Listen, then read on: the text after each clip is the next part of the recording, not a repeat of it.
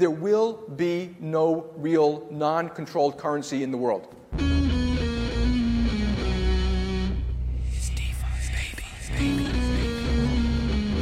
We're coming for you, Banks. Bitcoin is punk rock. Deal with it. You split, we bankrupt you. Do you use Lightning wallets to pay for things or not? No. Bitcoin Cash would be seen as more of a threat to the United States hegemony than Bitcoin. Miles Town, what's your favorite kind of money? Bitcoin Cash. Hello and welcome back to the Bitcoin Cash podcast, following Bitcoin Cash on its rise to global reserve currency. This is episode number 52 CoinFlex capitulation and CashTokens featuring Max Hastings. Today is Saturday, the 2nd of July, 2022. I'm your host, Jeremy. Jet is producing the show as always. And of course, we are trying to money grub with the new Twitch ads and, and subs features we've got here. So, uh, actually seems like a pretty good crowd tonight. The a lot of people tuning. Maybe there's a good time zone. I don't know. Uh, but anyway, uh, straight into the show. One of the biggest weeks in uh, Bitcoin Cash history. Guest Max, you've been on the show before. You were on episode number eleven, one of the Yep. earliest uh, episodes, obviously, and you know, so long time listener to the show, long time community member. For people who didn't check in with you on that episode, which had absolutely awful audio for anybody who tries to listen to it. Um, how do you get into Bitcoin and what, what are you doing in the Bitcoin Cash community? Yeah, thanks for the intro. Uh, happy to be back. Um, I guess a quick rundown is I've always kind of followed Bitcoin and cryptocurrency since I think I found on a gaming forum back in 2011. Uh, I had just bought a new gaming computer. Someone said I can mine this coin and make money. So I started trying to I mined Bitcoin for I think six hours with my graphics card. Um, it made like, I don't know, 25 cents or 50 cents. I said, this is dumb uninstalled everything didn't know what bitcoin was for like the next i don't know two three years and then i think in i have to recall maybe it was early 2017 or sometime in 2016 i saw ethereum and uh that it was new and this was crypto still and smart contracts and looked really exciting i, I think it was uh like first year of college or something and uh, so I kind of like followed Ethereum a bit. I didn't invest anything, even though Ethereum was trading at like ten dollars a coin.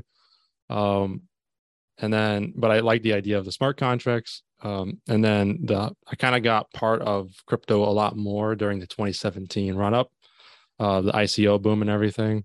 And uh, since then, I've been way more active since that uh, the 2017 uh, ICO boom.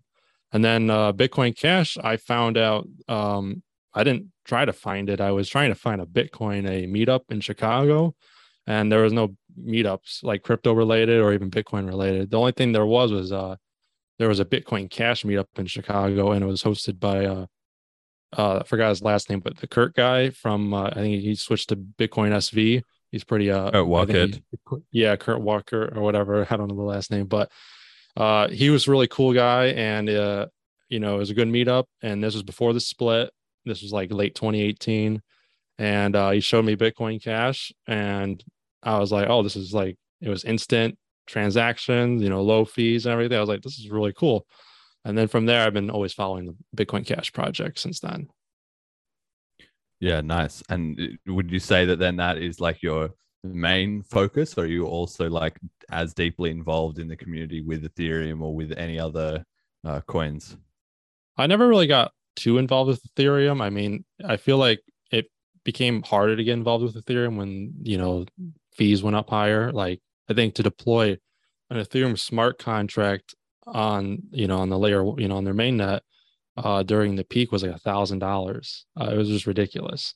So it's just kind of the entry to Ethereum was just too high. So in terms of like trying to build things, it wasn't doable. Uh, but I do kind of keep track of like what's going on with like the you know DeFi in general. Like I thought the Binance Smart Chain was a cool idea because they made um, you know Ethereum related DeFi stuff more accessible, even though it was more centralized and everything. But hey, it allowed you know people to experiment on with like you know not spending a whole lot of money. Um, and then also Bitcoin Cash kind of got involved with Smart BCH. I guess we're going to talk about today, where they are. They also we also have a uh, our own EVM smart chain um, as well. So Yeah, very cool. So definitely, yeah, one of the most uh, rocky weeks in Bitcoin Cash history that we've got to uh, cover. But for the listeners, I'm definitely going to try and do my best to just walk through it step by step. So for people who are way down the rabbit hole, uh, things might just you know uh, move along slowly. But for the benefit of the listeners that have not been following this saga in, in great drama and detail, we'll try and give you every kind of angle of it as it is. And one other quick note that I wanted to point out is that the conference, which was going to be in St. Maarten at the end of the year, that I said at the end of last show, uh, peerxpeer.com, you know, go check out the website. Uh, it seems like there's been some logistical issues or some changes of plans there. So the, the website is down and we'll have to follow up with uh, with with that on you later. Uh, Jay Diaz calling out Max for not looking like his Telegram avatar. So yeah, get your act together. hey, actually, actually, there is a SpongeBob related meme in my room. So I mean, it's kind of similar, right? SpongeBob, an all-timer, an, an all-time classic of the the meme game. All right, first first things first. The price this week collapsing bear market. Oh, I forgot to update the title again. Anyway, the where, where the price is down. Basically, it's one hundred and five dollars and eighty one cents per Bitcoin Cash. One BTC buys one hundred eighty three point eight BCH, and given all of the drama and all the problems and all the issues, I mean, the fact is, basically, it feels like it should be worse. Like uh, we're only down ten dollars from the last episode last week before eh, with really this CoinFlex stuff just uh just starting. So i i think we we have been under a hundred dollars this week. Uh jet did did win the bet. So are, are, we doing another bet or what's going on with that? I think we both In are round uh, three? I think we both agree this is the bottom. Yeah. okay we get this is your take now. It's the bottom. Yeah i think at least for the next month like I was saying this in a, in I think the price chat. Like I really can't see us going below seventy five dollars unless Tether also collapses. Um, and if it does, then you know, no man's land, fifty dollars or lower, like the all time low. But even if that's the case, like I'll be uh, accumulating the highest percentages that I ever have. So I'm here for it either way. Either this is the bottom and uh, Max and I are doing pretty well at timing the market, or it's not the bottom, and we're both getting another opportunity to really uh, increase our uh, uh positions. Yeah, because I sort of feel like we're we're we're getting closer to a sort of capitulation. I did title this episode "CoinFlex Capitulation," but I don't want that to be indicative of the whole market. I do think BCH is going to hit a floor because we must be at this point so close to just the actual general genuine floor. No speculators, literally just the di- diamond hands and people who actually need to trade in BCH. There cannot be many people hoping for the moon uh, willy nilly left, right? So at this point, I I think BCH is eventually it's just got to hit rock bottom, and then I'm still expecting Bitcoin to fall, Ethereum, other coins are still going to keep washing out for a while, I think. But that that's just my impression. So I've been continuously predicting that BCH would be going lower, and it has been. Uh, and I, I'm going to stick with that.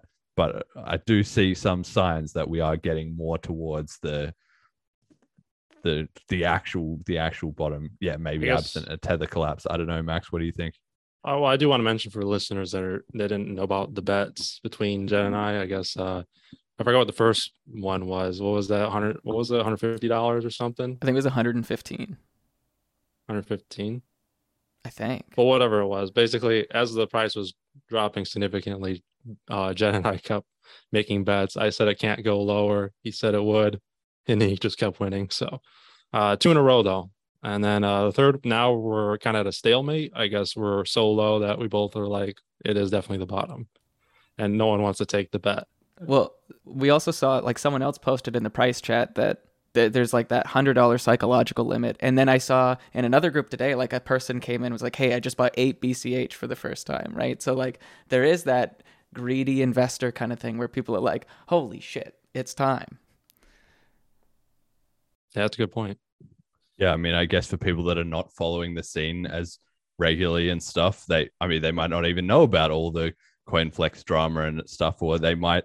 There's a lot of people out there. That's one of the things about BCH. A lot of people know BCH. They know about it. They they were in the community and they've left, or they have heard about it, or they know it's controversial, or whatever.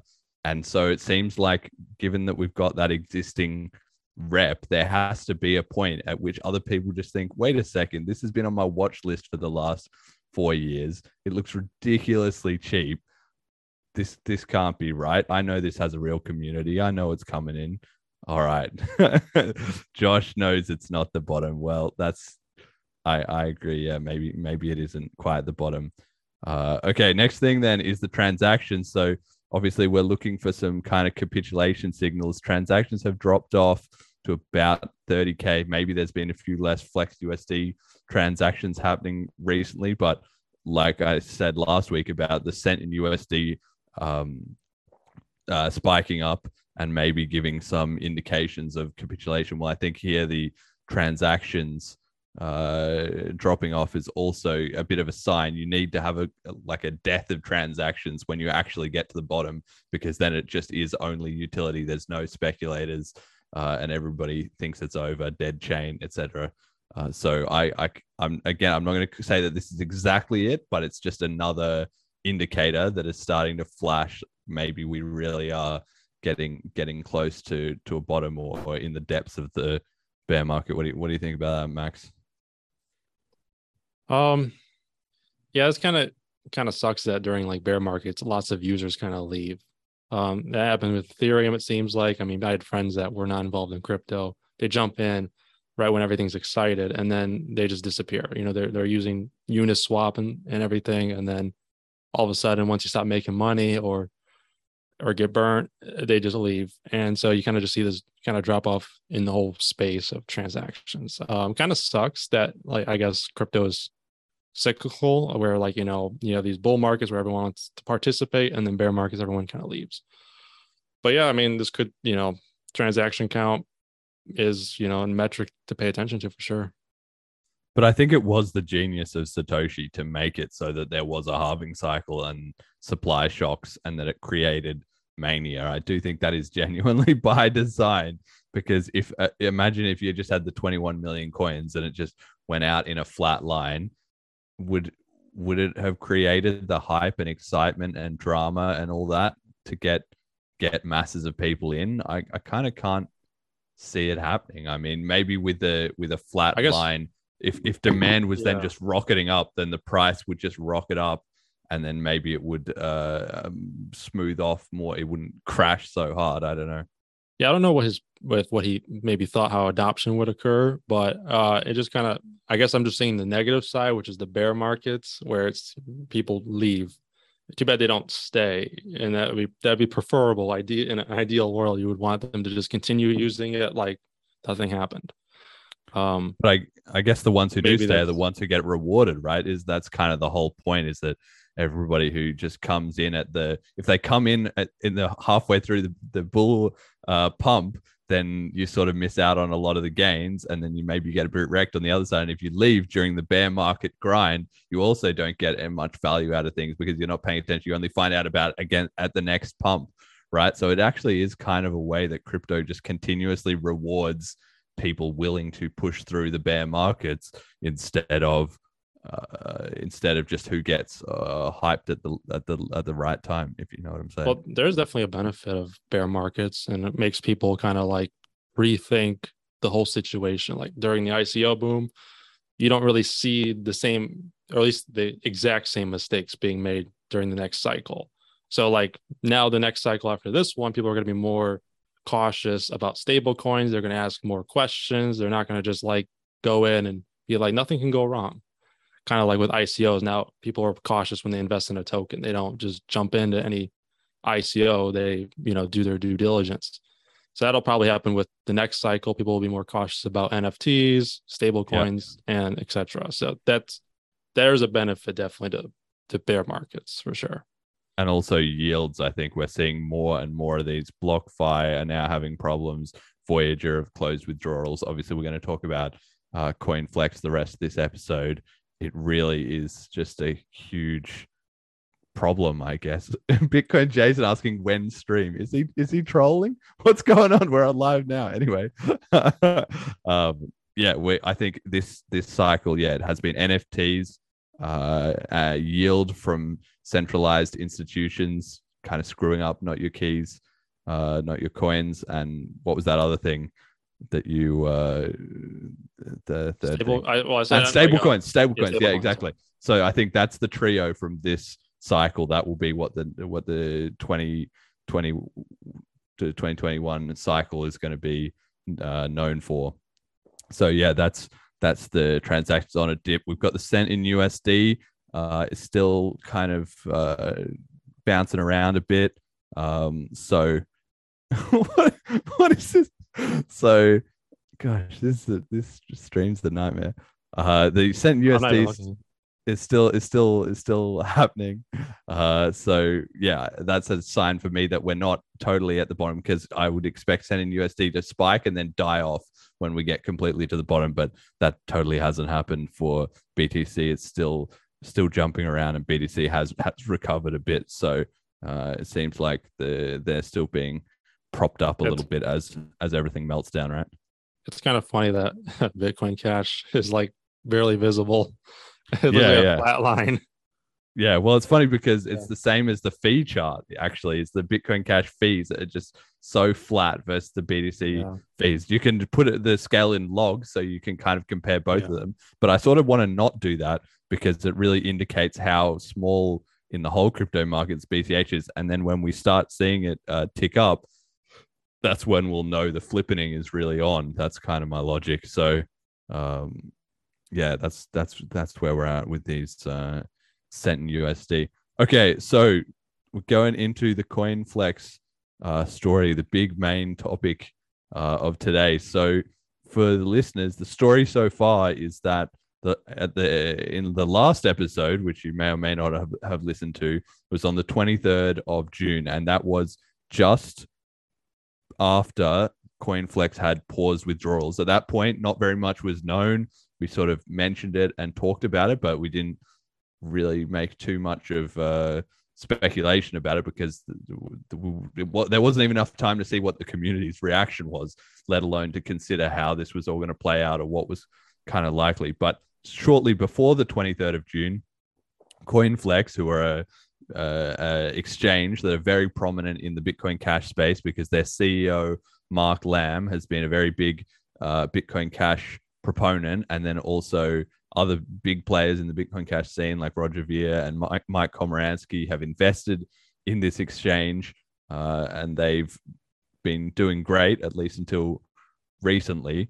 Uh, and they also volunteered to run the Smart Bitcoin Cash bridge, which lets people move their money from the main Bitcoin Cash chain onto the Smart Bitcoin Cash chain and and back. So they were the ones kind of holding the funds and custodying back and forth, which is of course not very decentralized, but it is. Uh, looks like you need to subscribe to watch. We got to fix that then.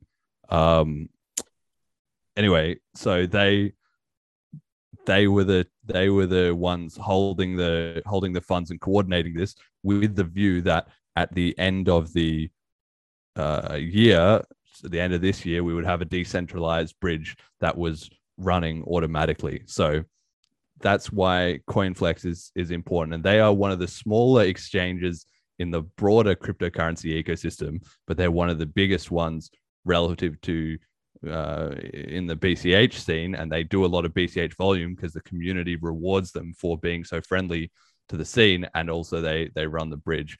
So they started having withdrawal problems, which is never good to see in a crypto exchange, but it does happen from time to time. Binance shuts off their withdrawals once in a while. Sometimes they shut off BCH or Monero, particularly the most likely to be fractional reserve uh, coins. So they stop that. Uh, but usually, when an exchange shuts off withdrawals, that's kind of the beginning of the end.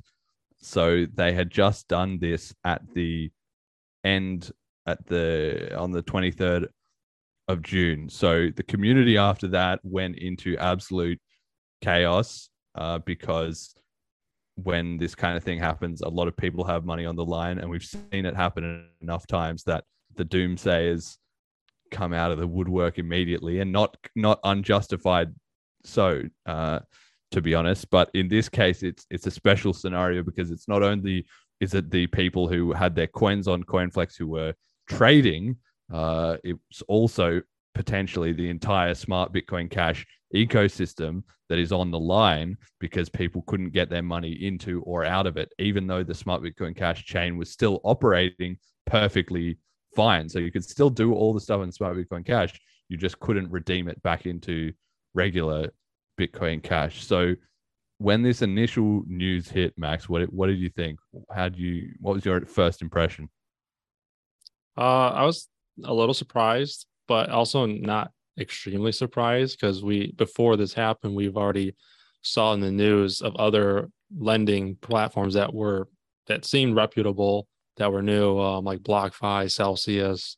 Um, now we have Voyager that um, you know that became very popular during this this period where you know lending crypto earning yield was was one of the things that got a lot more people involved and uh, seeing those fall down, and they're even probably significantly bigger than CoinFlex is.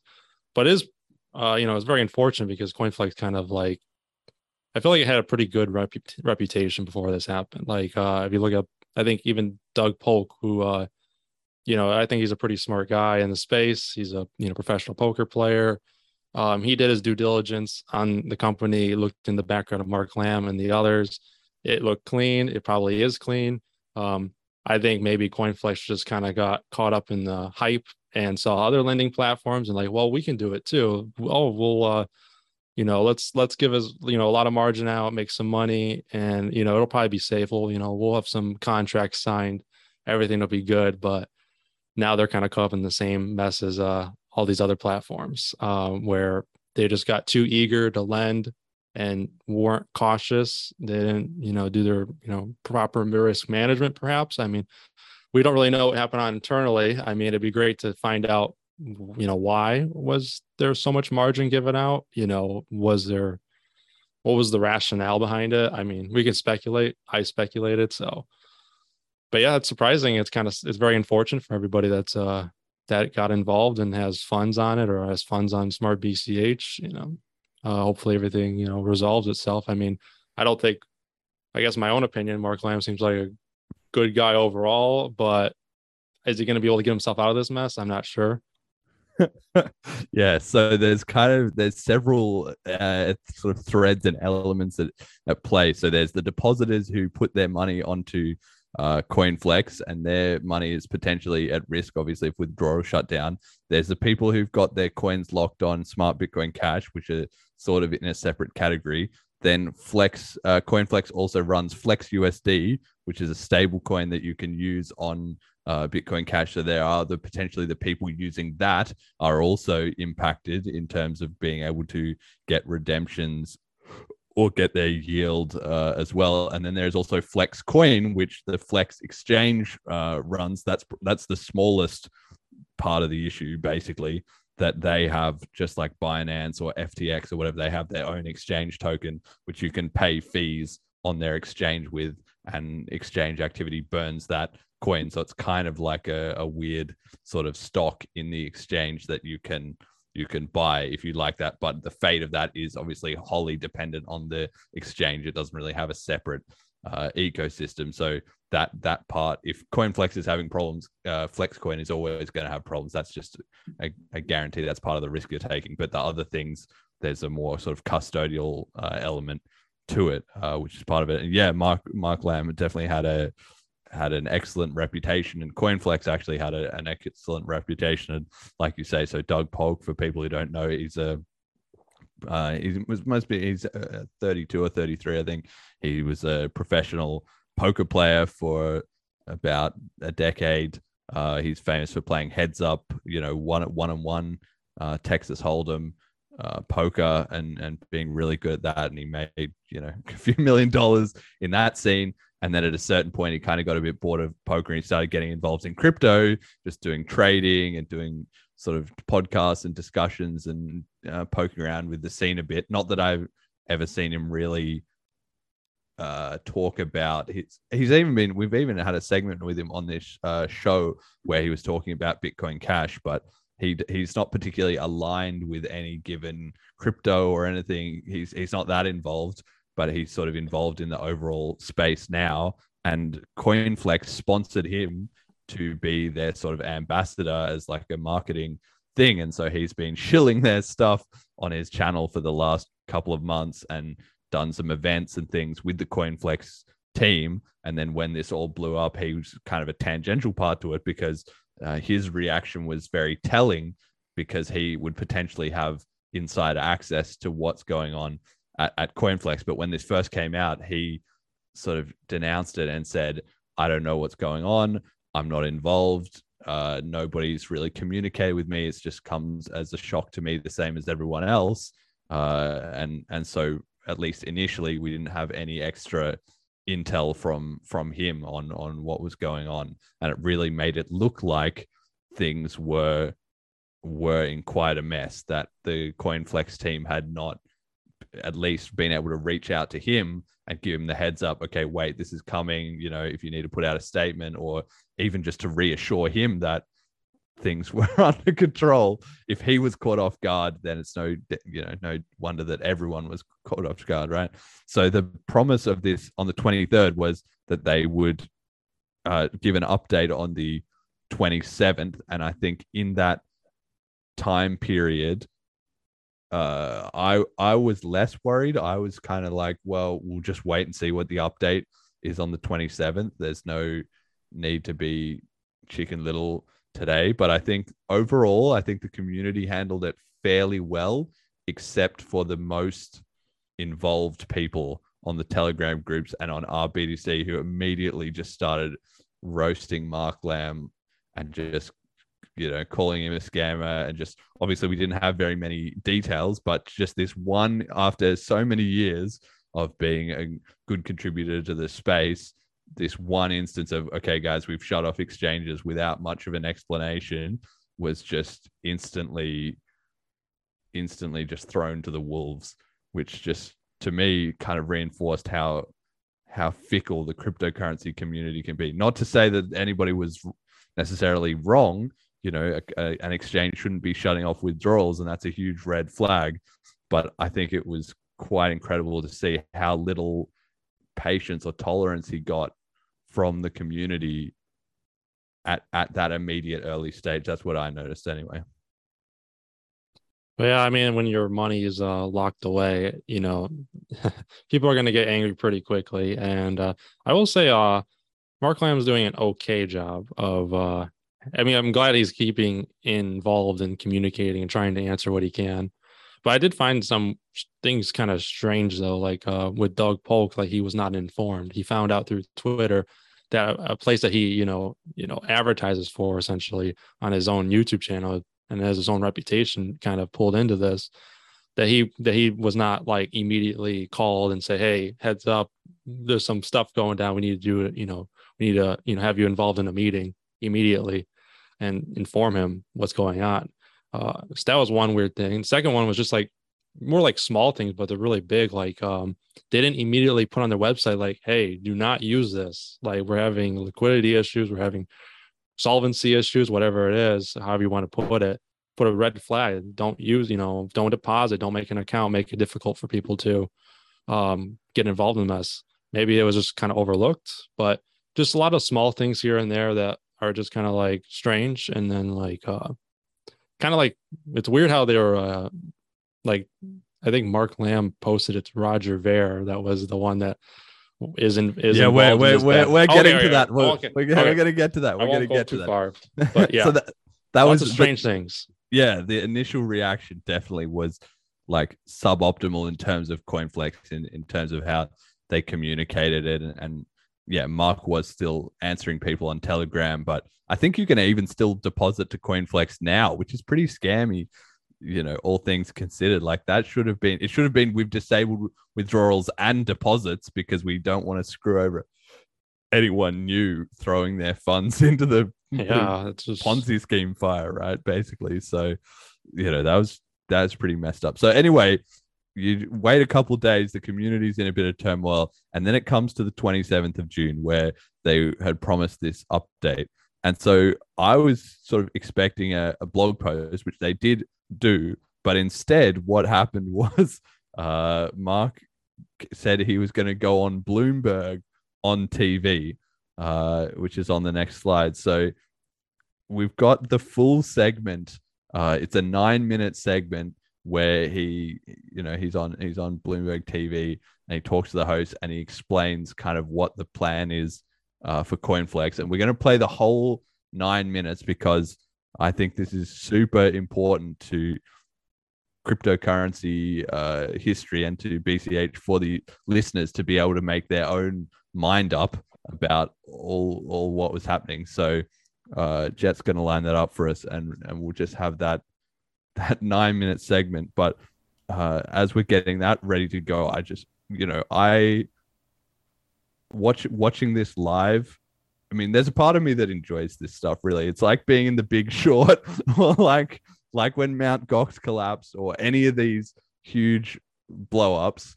Obviously, it's terrible, and a lot of people are getting wrecked and ruined. But you know, as a as an outside observer, it's also kind of part of the fun of cryptocurrency. Like at least at least for me, I, I like being involved in all this financial history, seeing it happen live, and I guess sitting it- up late to watch this announcement. It was crazy, you know. I guess it depends if you have if you're uh, at risk, right? Like if you had money in in CoinFlex, a lot of it, uh, yeah, it's not too fun. but yeah, I mean, from people when you don't have any, you know, skin in the game, yeah, I mean, it is entertainment, I guess, right? I mean, I retail- I have skin in the game. I I definitely Okay. have skin in the. I don't have money on CoinFlex.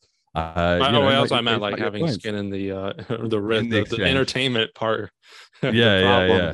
Then it's Well, like stressful. Yeah, I mean, I was stressed out, even just being a, a BCH holder and having the BCH ecosystem being in this kind of compromised spot. You know, it's still really bad for me. But yeah, there's yeah. there's a, there's a there's a part of it that is kind of you know circus circus like uh, in some respects. All right, Jet, we got that we got that clip ready to go. Hedge fund Three Arrows Capital, which is facing its own liquidity troubles, created even more anxiety. Then came Babel Finance, pausing withdrawals. Now CoinFlex, Flex, the crypto physical futures exchange, is in the spotlight. Our crypto contributor Sonali Basak here to give us the lay of the land. Sonali? Yeah, something interesting here, Emily, is that in addition to the situations that you had talked about, when it comes to CoinFlex, the counterparty was not Three Arrows Capital or another lending firm. We're going to get some more details about that in just a second, but just as equally interesting here is how the industry is being shored up in the middle of this crypto winter and liquidity crunch. We're going to talk about just how that's going to happen now with Mark Lamb, the CEO of CoinFlex. CoinFlex is looking to bring back uh, their operations in more normal form, uh, resuming with uh, withdrawals by Thursday, June 30th. And one of the ways that you said to me today that you're planning on doing that is by issuing a new token. That is almost 50 million. That's 47 million dollars worth with a 20% yield. That is a large return to investors who would get into this token. But Mark, tell me, what does this token actually represent? Who is it making whole? How is it making them whole? And what happens if you can't raise that money? Yeah, sure. So um, at CoinFlex, fundamentally, we believe in markets, transparency, and tokenization. So we've done that with one of our other products, FlexUSD. It's uh, it's it's on markets. It's it's it's funding a market, our repo market, and it's a token. And we're doing that again here with uh, the recovery value USD, so RVUSD. it's a way for us to use tokenization to solve this problem where we have this asset, which is um, it's an ultra high net worth individual. Um, they, they owe us these funds. Um, we do believe that they're going to get us these funds at some point in the future. And we wanted to make it such that the assets um, all match up and everything matches up in a way where it's a market based and we pass on this risk to investors that are understand what, what the risk is and, and are eager for this risk and basically um, solve the problem. Right now, we can't have withdrawals. Um, there are lots of different ways of solving these problems in, in crypto finance. And crypto generally is on the cutting edge of finance. And one of the ways that um, hasn't been as successful in the past is when companies put their head in the sand or refuse to communicate or go hide behind the excuse of lawyers. Um, rather than treating lawyers as, as advisors and consigliaries in creating solutions that resolve the problem extremely quickly, and, in, and also in a way where more people get to participate in the solution. Mark, assuming that this does work, that you're able to raise this token and withdrawals do begin again on June 30th, are you afraid that you will face a run on the bank in that kind of a scenario? We're not worried about that scenario because upon this uh, fundraise being concluded, um, everyone can withdraw. And, and so we want everything to be always matched at all times. And in, you know, in situations where that isn't, we have to intervene, we have to do these things. We are going forward, we're going to take even further steps on making every aspect of the exchange transparent, uh, including the futures positions, the notional value, not the specific coin, but the notional value of every account's positions public uh, via an external auditing firm, and also the margin backing those positions. And we think that ultimately that's in line with our, you know, our ethos from day one. We've, we've wanted everything to be market based, transparent, and tokenized. What's your longer term plan, Mark, to make sure that if we experience this kind of volatility in the market again, and certainly the crypto market will experience this volatility again, it is a volatile market, that this won't happen, that it all doesn't come down to or depend on one individual? Yeah, so part of the issue here was, and this is common practice in crypto, and, and really it originates from traditional finance, but we had a customer on a personal recourse based non liquidation account. Um, we will be eliminating that type of account.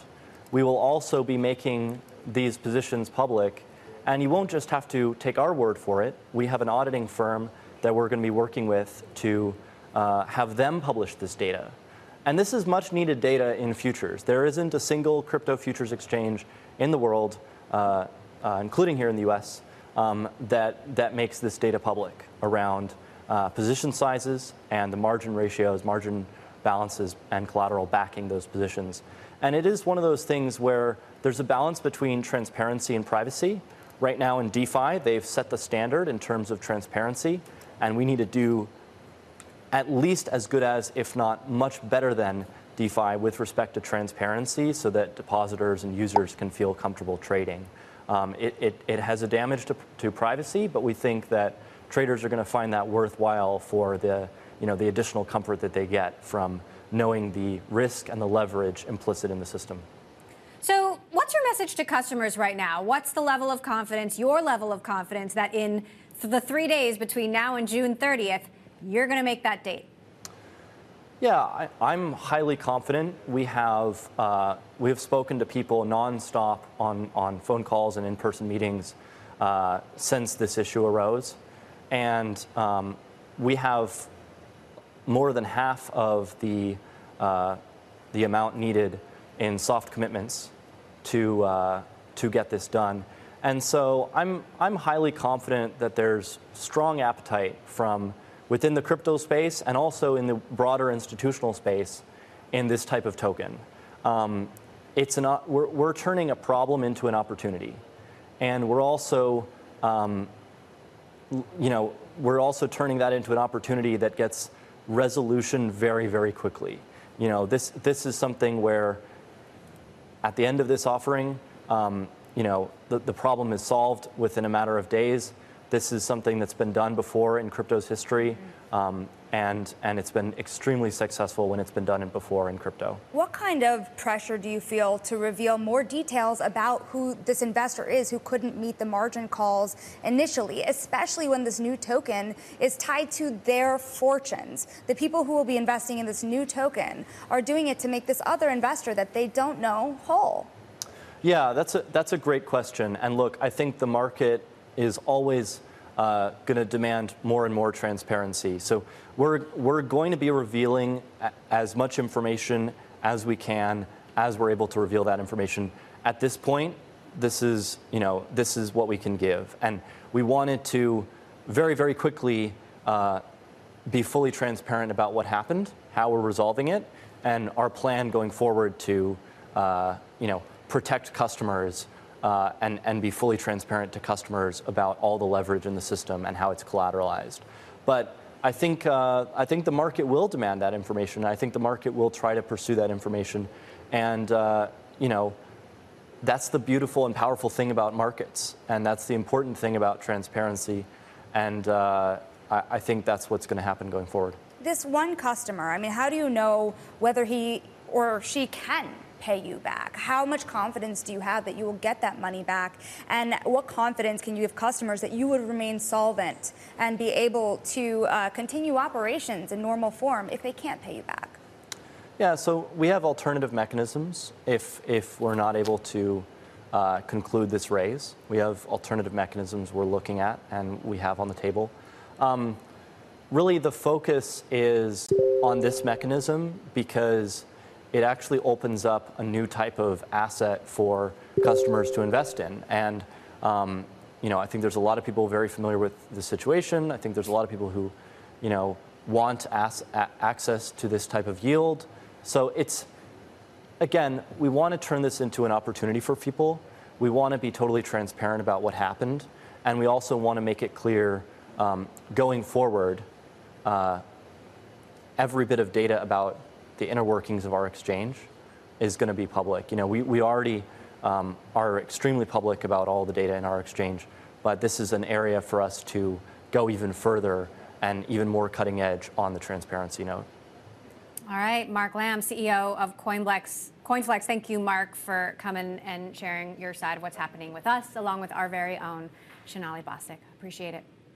Coming up, that So my impression watching this at the time was my my heart was dropping. I was like spewing. I was thinking this is a complete disaster to be honest. I was I had been optimistic up until this point, but after this video uh after this segment was live, I thought this is an absolute disaster. He talked so much about how everyone can participate in the solution and it seemed just beyond ridiculous that the solution to having these missing funds was to not really name the whale and to be looking to kind of protect them and then to issue basically a new scam token that was that was going to get dumped on retail it was going to try and get retail to buy in to cover the whale's uh, shortfall essentially. And then basically it looked like Mark was trying to bail out his mate because he was trying to get retail investors to buy a new scam coin, which would essentially cover the losses that his, uh, you know, whale friend had accrued on his own platform. He didn't really say who the whale was or didn't really give any more information about that.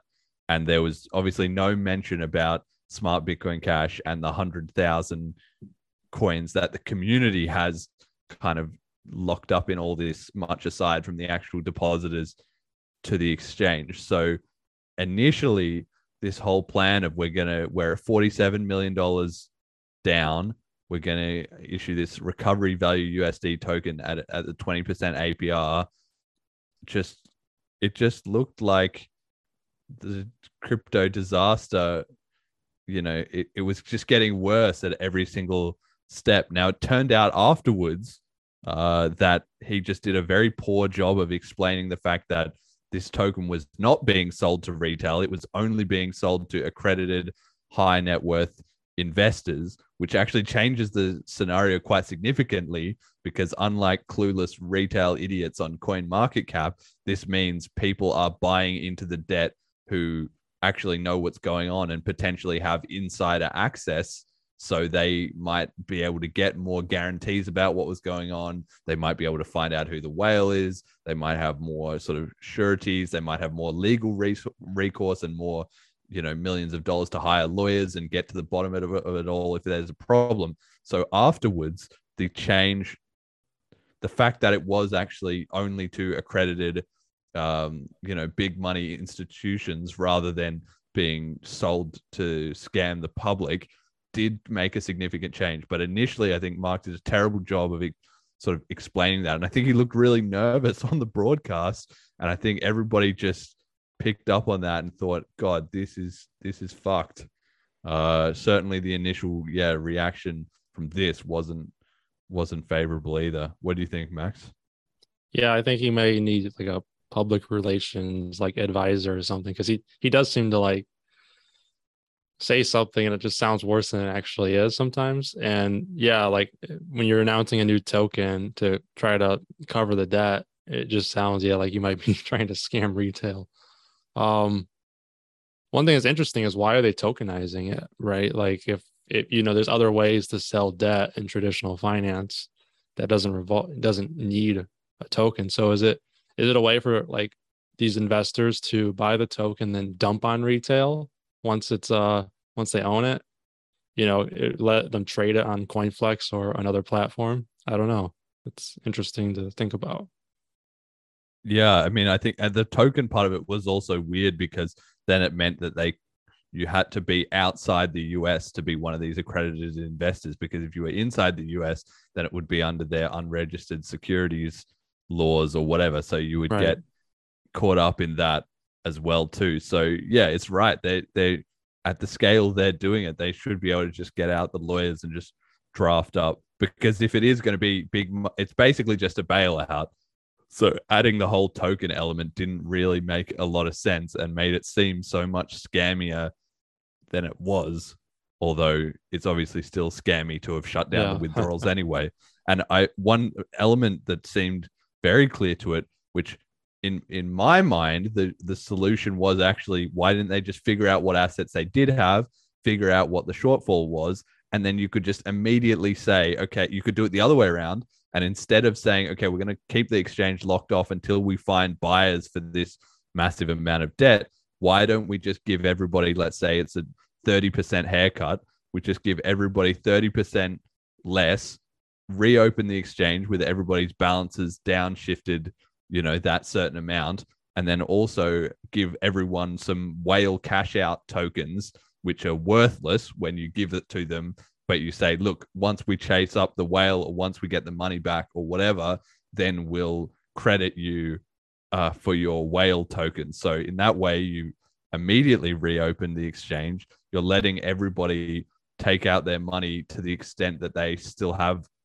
that money in whatever whatever portion it is, and then you can be trying to handle the whale afterwards or trying to chase up debt or whatever. Do that on your own time and not keep the community screwed in this entire situation. I I don't really understand why yes. that wasn't an option, but it seemed like they were terrified of giving people a haircut. It seems like they still are, to be honest, but especially initially, you know. Well, one thing is we don't know how big of a haircut it's going to be. Um, you know, I think Doug Polk uh, mentioned in his uh, res- resignation video where he's resigning from being the brand ambassador. He mentioned that one question we don't know is uh, what do we have instead of what can we get? Because right now, what can we get is to fix everything, but what do we actually have that's left? And we don't know that. Well, there was a clue on the slides of that Bloomberg thing where it said 160 million dollars of or 167 million dollars of assets or something like that. Oh, so if maybe. there's, of course, that might not be totally, you know, but that was clearly the numbers that CoinFlex gave to Bloomberg. Uh, and I, I mean, it's also possible they could have just lied, but I feel like, well, maybe that's about right. Uh, so, I mean, the the the bridge uh, stuff is about hundred, is about ten million, um, there's 47 million missing from the whale, and that was clearly a big enough chunk that it was sort of like we gotta, we gotta, we gotta stop this. This is enough. Uh, and then that's okay. So 47 million there, 10 million for the the BCH. Okay, and then that's roughly one third of what the rest of their user deposits and the Flex USD and the Flex coin and everything like that. It sort of roughly makes sense. So to me, it seemed like it would maybe be about 30% to 30, you know, 35% of the, of the exchange assets are missing with this 47 million. And I think if you gave everyone a 33% haircut and then just give them back their back their coins immediately with okay, we'll get these the rest of this topped up when we either find some somebody that we can sell some equity to and get a bailout or when the whale decides to pay up to me that would have been a much better solution but it just seems like they're obsessed with not giving everyone a haircut but ultimately if you don't sort this out then you've given everyone a 100% haircut and no you know, how is that any better right Yeah, the haircut might be the last resort where maybe uh, after enough time goes by, you know, they'll resort to some sort of haircut or who knows, actually. I don't know. I don't know, Jet. I just wanted to get your take as well. When you were watching this live, what what did you think? Oh, I thought this was bad. Like, I think, uh, yeah, uh, uh, he should have had a PR person for sure. Because, so I feel like that last question. I don't know. I've I've I've listened to this and watched this a couple times now, and every time she gets that last question where she's like, "Why would someone buy this token?" I feel like he does not give a even reasonable answer. It's not even like a marketing answer. It's like a complete avoidance of the goddamn question. And so I thought this was like foolish. Like either have uh, scripted and allowed questions and answers so that it looks good or like have some training so that it looks good or don't do it. Like seemed foolish. Now, I think like uh how they reacted before this. Like I think it's overconfident. I think a lot of it is overconfident. I think the reason they even were even in this situation is because of overconfidence. Like uh uh there was a there was a post in I think the CoinFlex Telegram chat from last December where Mike had tagged uh, Mark and was like, I hope you're not running fractional reserve BCH. And he said, We're not. I don't know if that's like siloed to BCH, but how are we in this position if it's not fractional reserve based? Uh, and, and on top of that, too, like on the website, it says you can redeem your your Flex USD one to one with USDC, and if the market of that, I think it dropped to as low as like thirty six cents US. Uh, how in the hell is that the case? Well, because it's not actually you know one to one; it's ten percent, and the other ninety percent is margin trading. So I think that I mean watching this was bad, like just bad.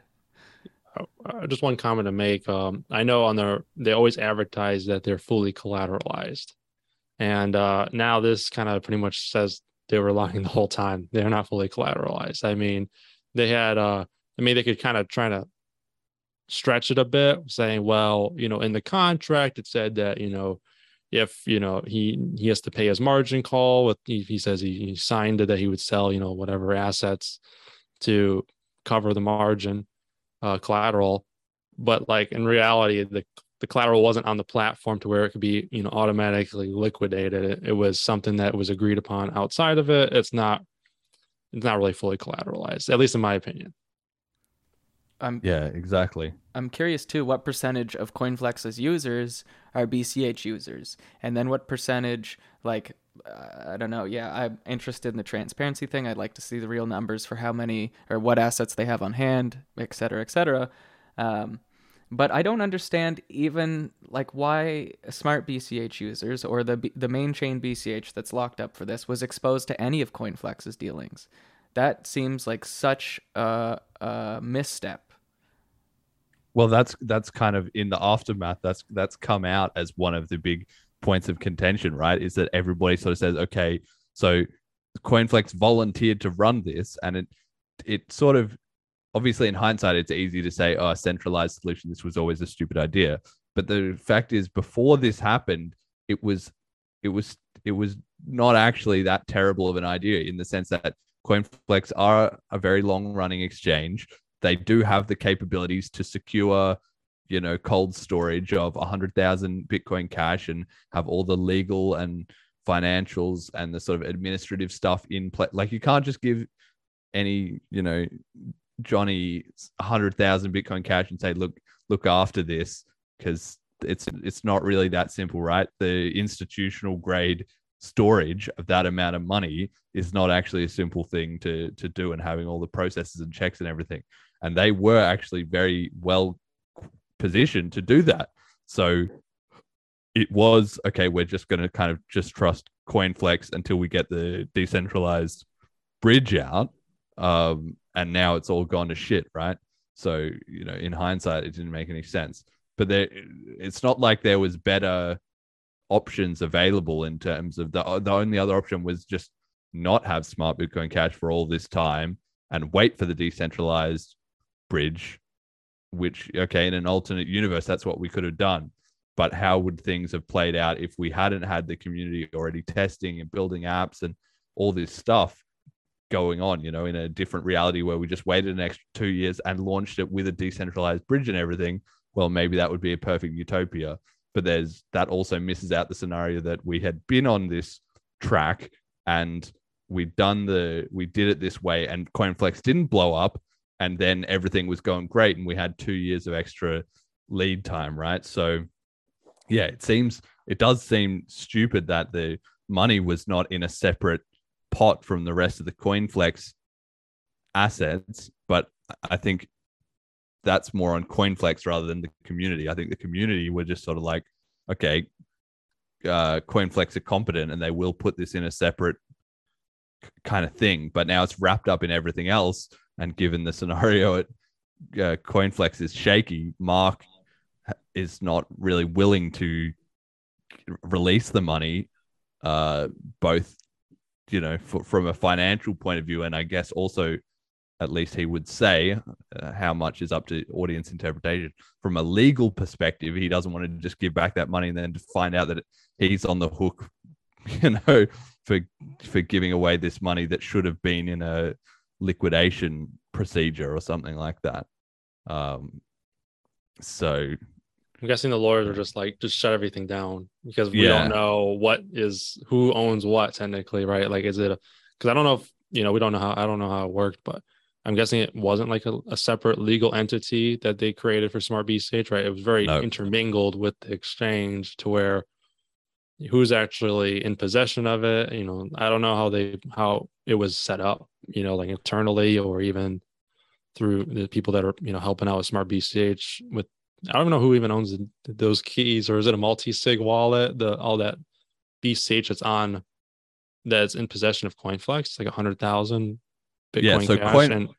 so CoinFlex have that money, but they okay. also have these guys Fireblocks who are sort of an institutional grade multi-sig. And this is what I'm saying. Just anybody just setting all this up is not actually that simple. But they have these guys who also have s- at least some of the keys. I don't know if they are required to sign or if it's just a backup or I don't know exactly how that works. But the point is they are also involved in this somehow. And the smart BCH coins are still there. They haven't moved from the address. So the community at least knows that the money hasn't gone. It hasn't all been sold off uh, in CoinFlex uh, exchange or, or whatever.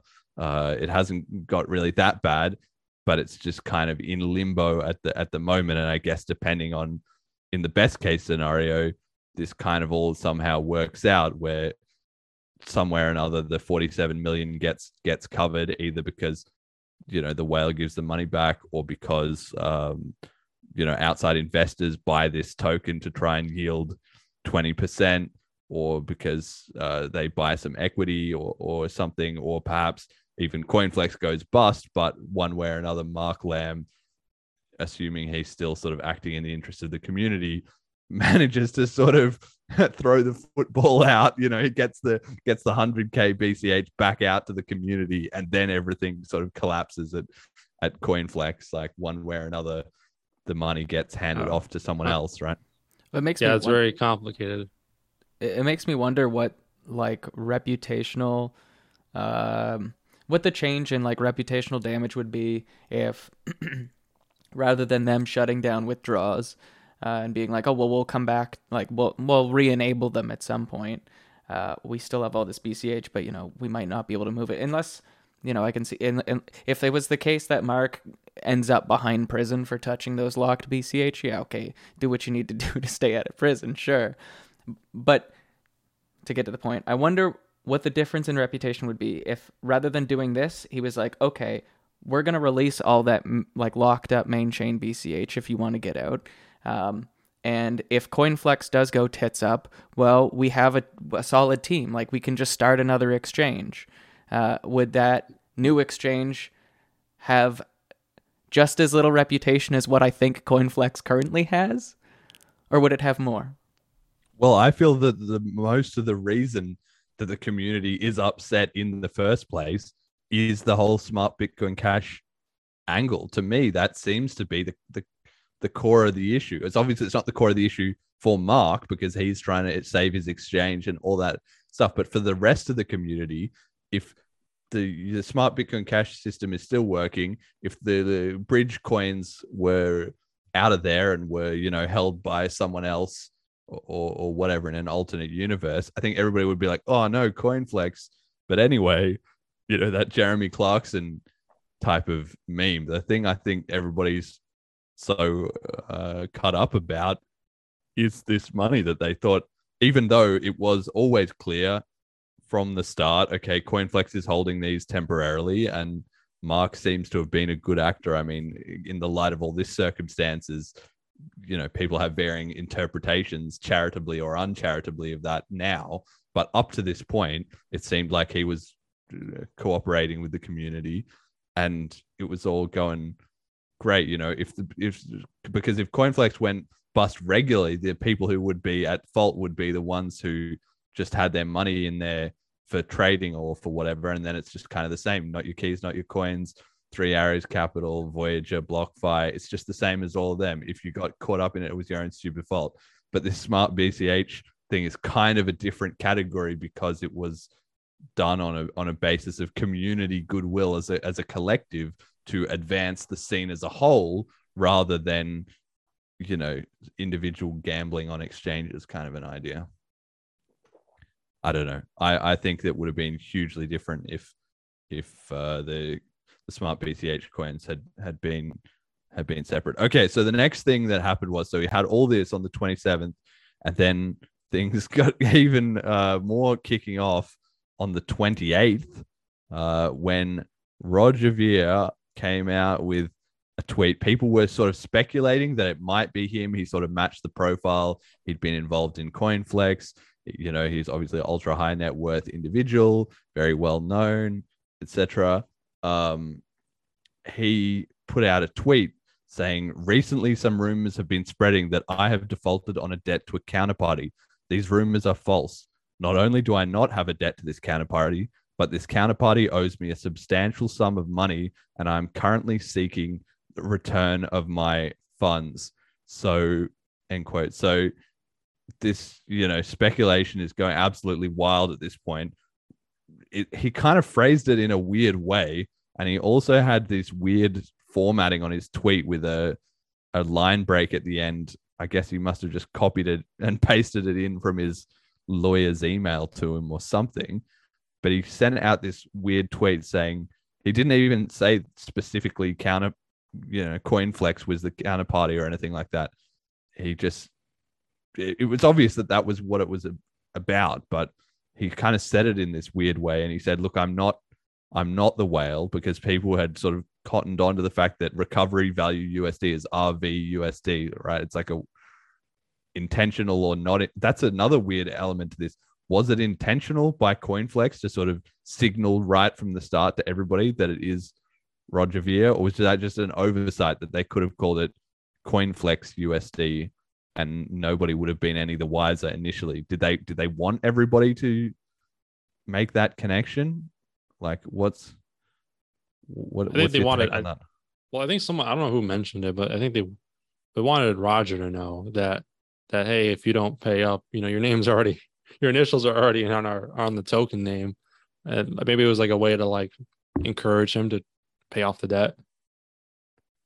But they So could also know that the community would then figure that out, right? So you're sort of firing off preemptively by by putting the initials in there, if you know what I'm saying. Right. Um, I feel like it's definitely. I feel like it's be far for a coincidence. I that, that had, I don't know what the intention was exactly, but there was definitely a reason why they put it in there.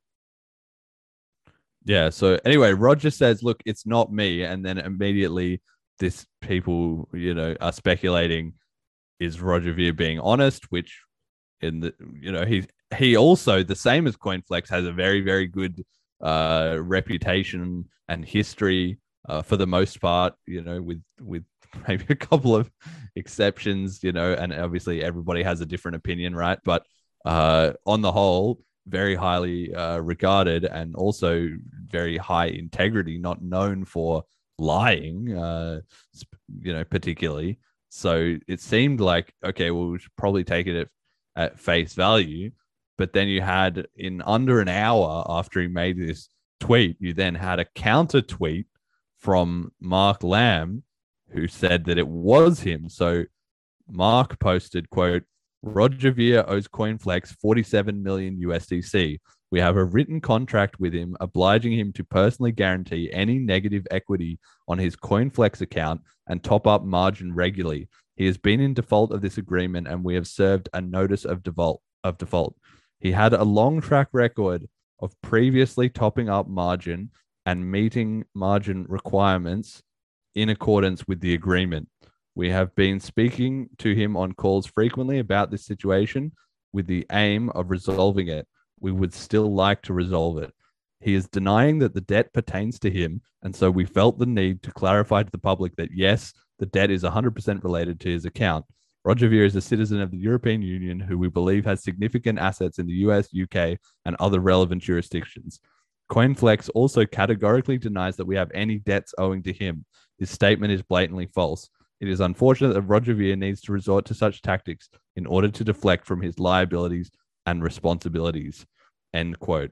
So at this point, we've now, you know, we, we've now got a sort of who said what scenario where it seems like at least one of them has to be lying, right? Either Roger isn't the counterparty like he claimed, or he is like Mark said he is. And it seems that he that he that he probably is, but that the dispute is really over whatever happened with the forty-seven million dollars and do you know was he trade he was he trading on coinflex and then for some reason not wanting to pay back the the margin and the the loans and everything? So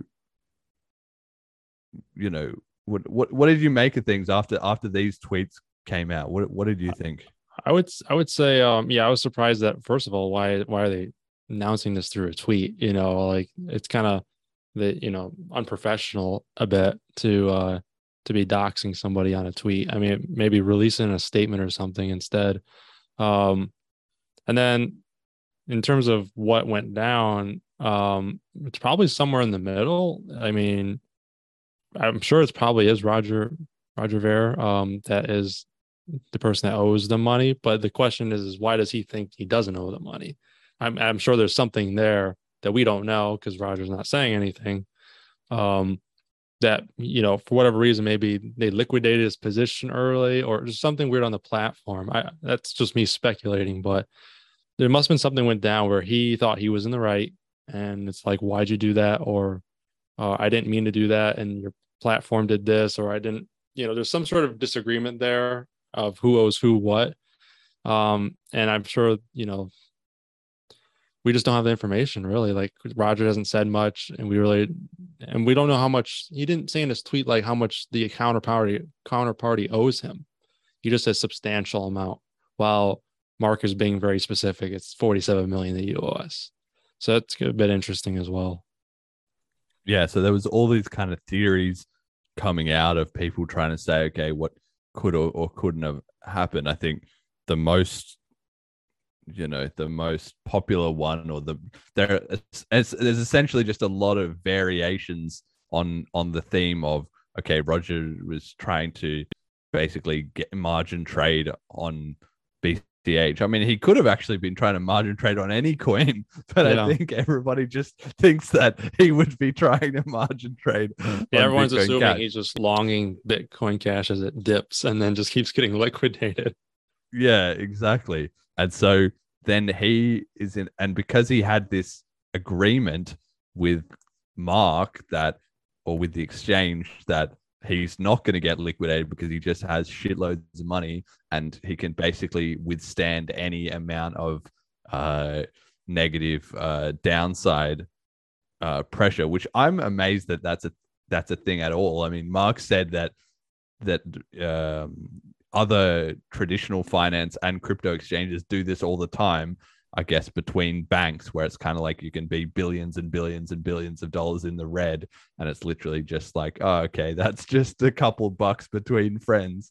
Uh, but I'm amazed that this is a thing at all. It seems to me more like everybody should want to be protecting their own money and not winding up in this situation. But I guess that's how you get the 2008 financial crisis. So, anyway, we have a mini version of that going on here, and everybody, yeah, seems to assume that Roger was trying to go long on on Bitcoin Cash.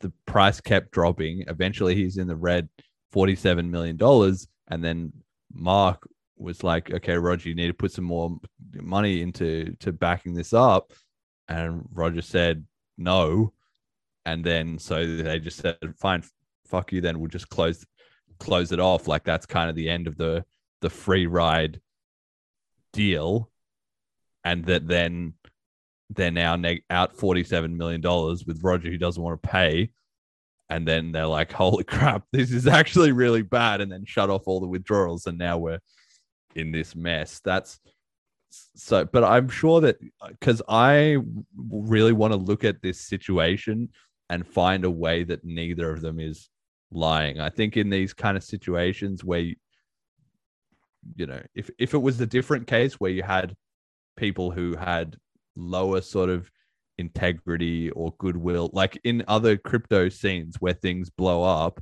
and you just have somebody who's just there to grift basically. Yeah, I think it's kind of a different scenario with everybody just trying to save their skin. But in this case, with Mark and Roger, particularly, who have been in Bitcoin Cash for years and years, and everybody knows that Bitcoin Cash is the passion coin that you're in it for the vision. Like, if you want to just grift up some bullshit, there's a lot of easier places to do it. Um, and both of them uh, do honestly believe in the whole peer to peer cash mission. So it seems to me the more likely case is some kind of scenario where, from their own perspective, both of them are telling the truth, but there's there's kind of a middle ground there, yeah, where Roger thought, okay, well, they shouldn't have been closing off my account because we had this deal but Mark's kind of like, yeah, but you wouldn't put up the margin and it's left open to interpretation. We also haven't seen that this contract that uh, Mark says he he has that Roger signed. We haven't seen really any further details about that. What was in that? Uh, you know, any you know rules or or other verbal agreements that were agreed on top of that. Obviously, you know, contract law can get pretty uh, pretty murky pretty fast on that on that front. But I think at this point, especially, somebody did a poll, I think, in the Telegram chat and basically said, look, whose fault do you think it is? Do you think it's Rogers or, or Marks if you had to pick a side? And obviously they they should have also probably given an option for both and or neither, but they didn't do that. So just on the pick a side front, at this point, the community or the Telegram group, at least it was surveyed, was almost exactly 50 50.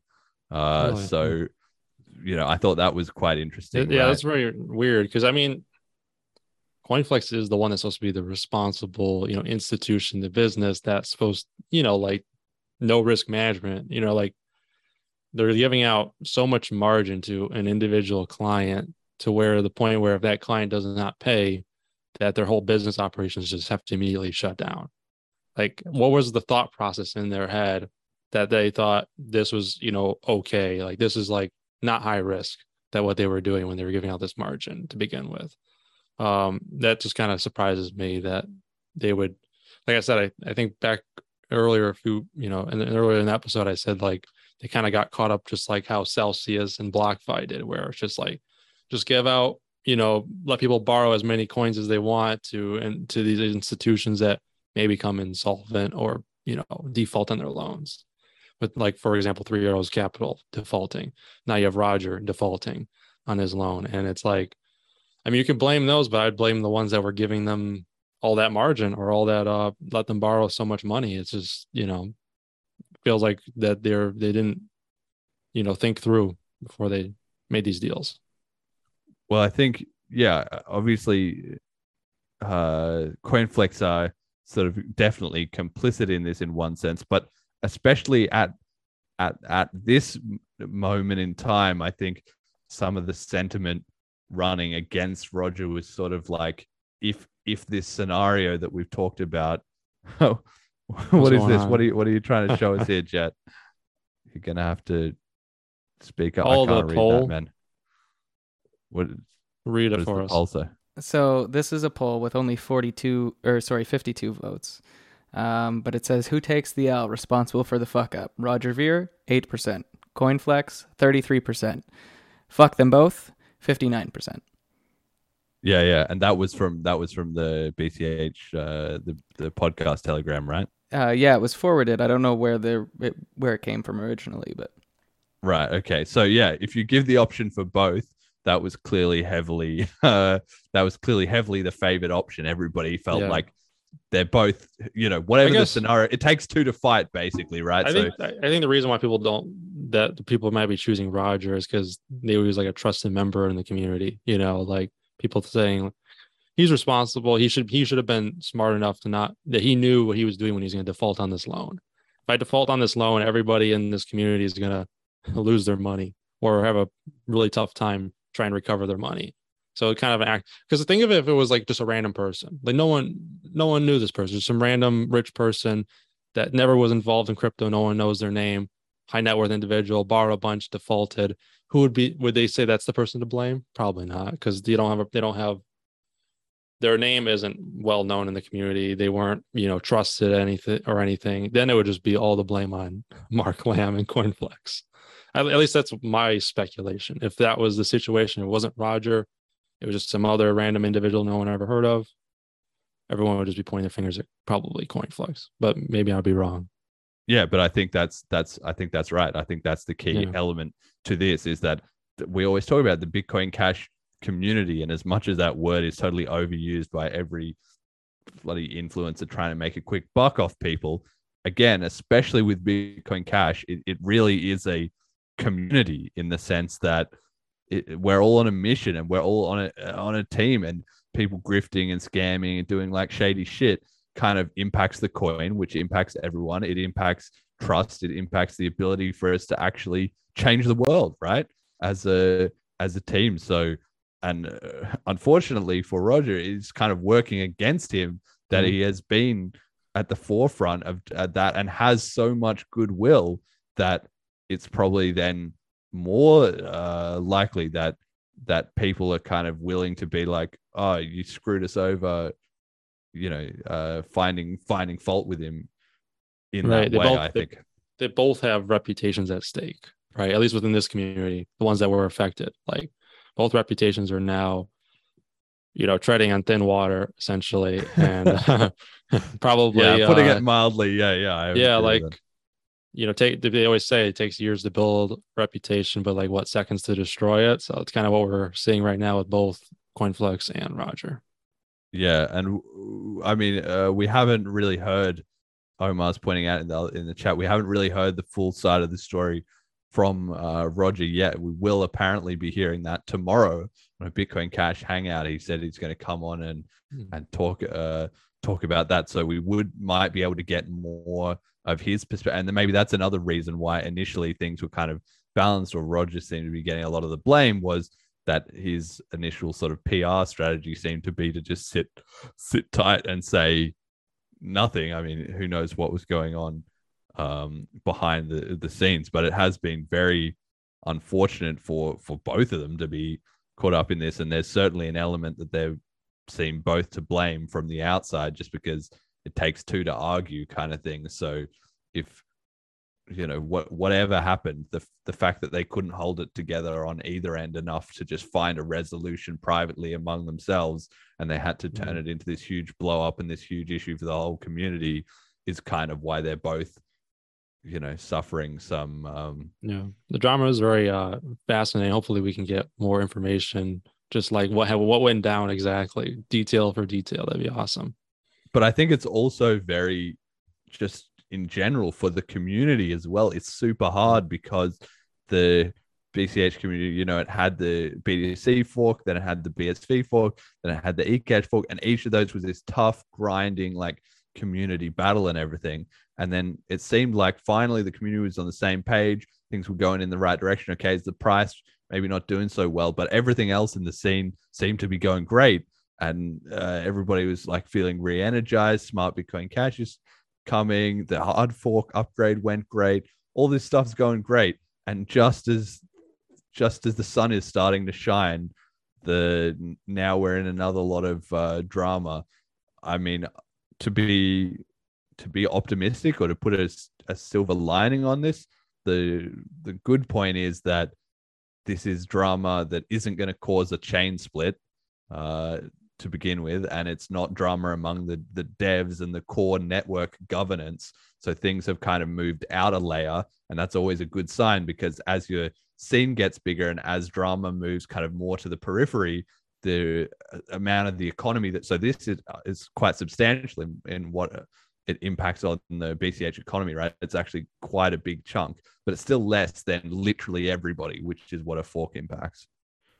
Do we want to? I can run a Twitch poll here, see what our viewers think. Okay, all right. Let's get the let's get the live live thoughts from them. I'll leave it up to you to decide with the exact wording of the question and the the options.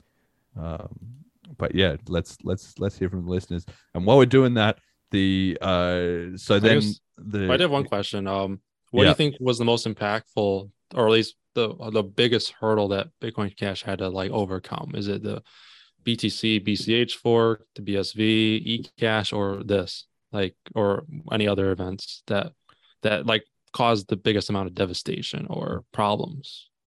Oh, it had to be the original fork, at least in my mind.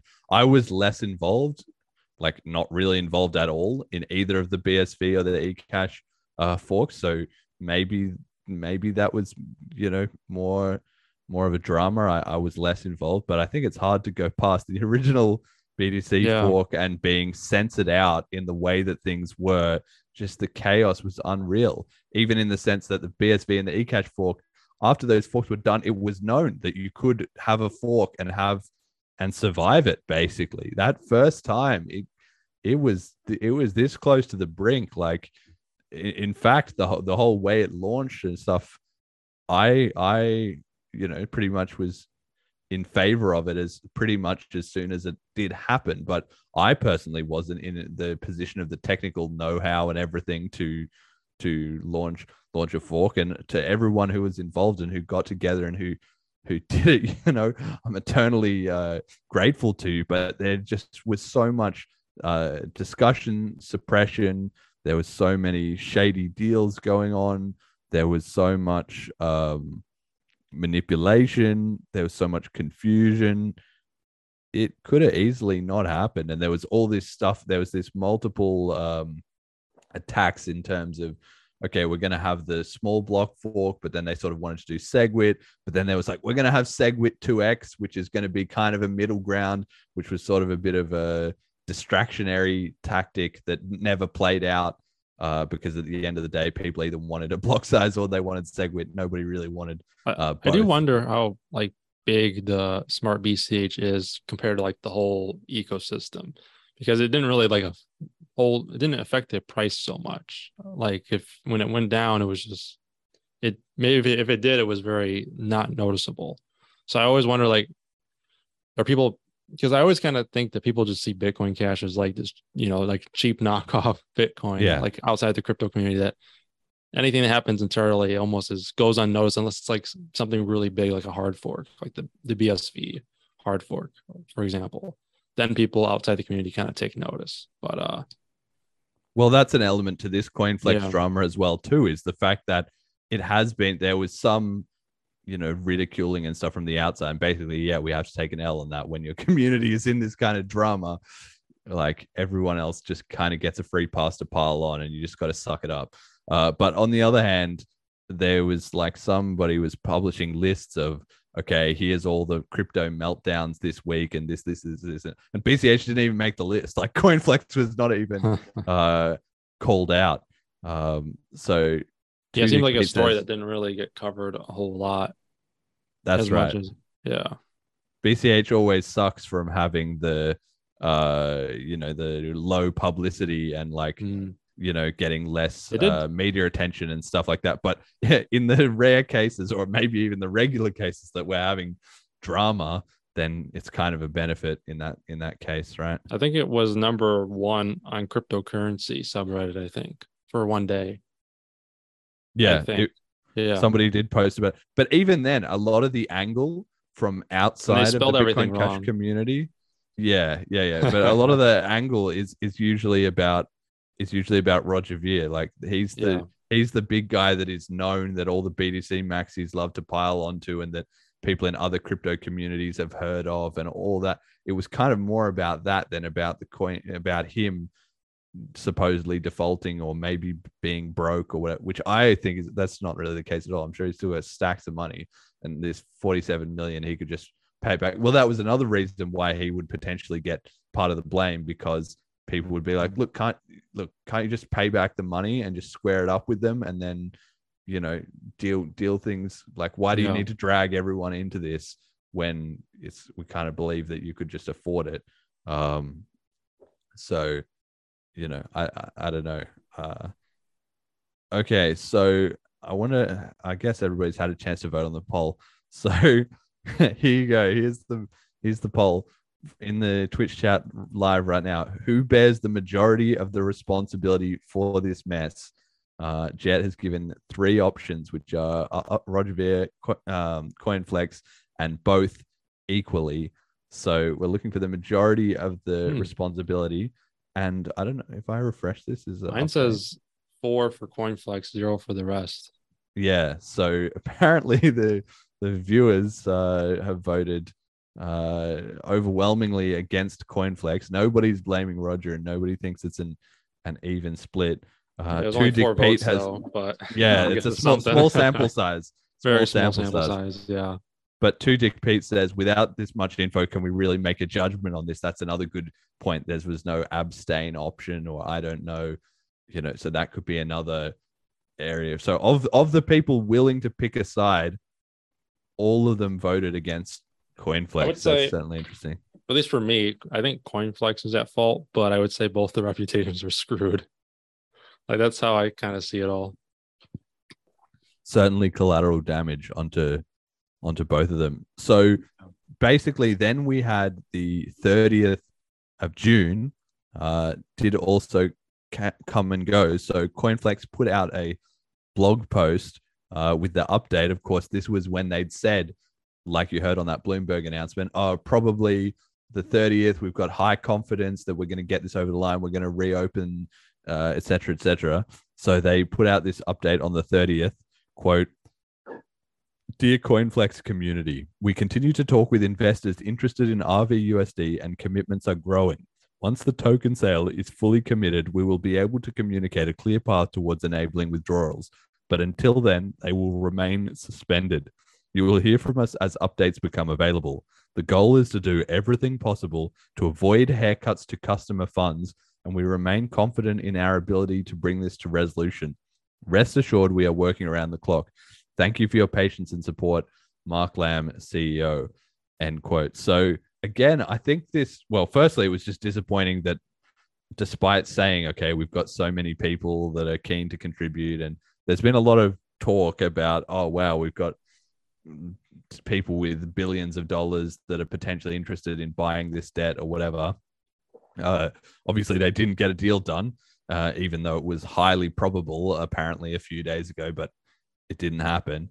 Uh, and then I think again, just this thing about the goal is to do everything possible to avoid haircuts. It just seems to me like Mark Lamb and maybe the CoinFlex team are just sort of irrationally terrified of haircuts when, like I explained before, I think people would rather have 66% of their money back now and maybe the rest later rather than none of it now and maybe none of it later.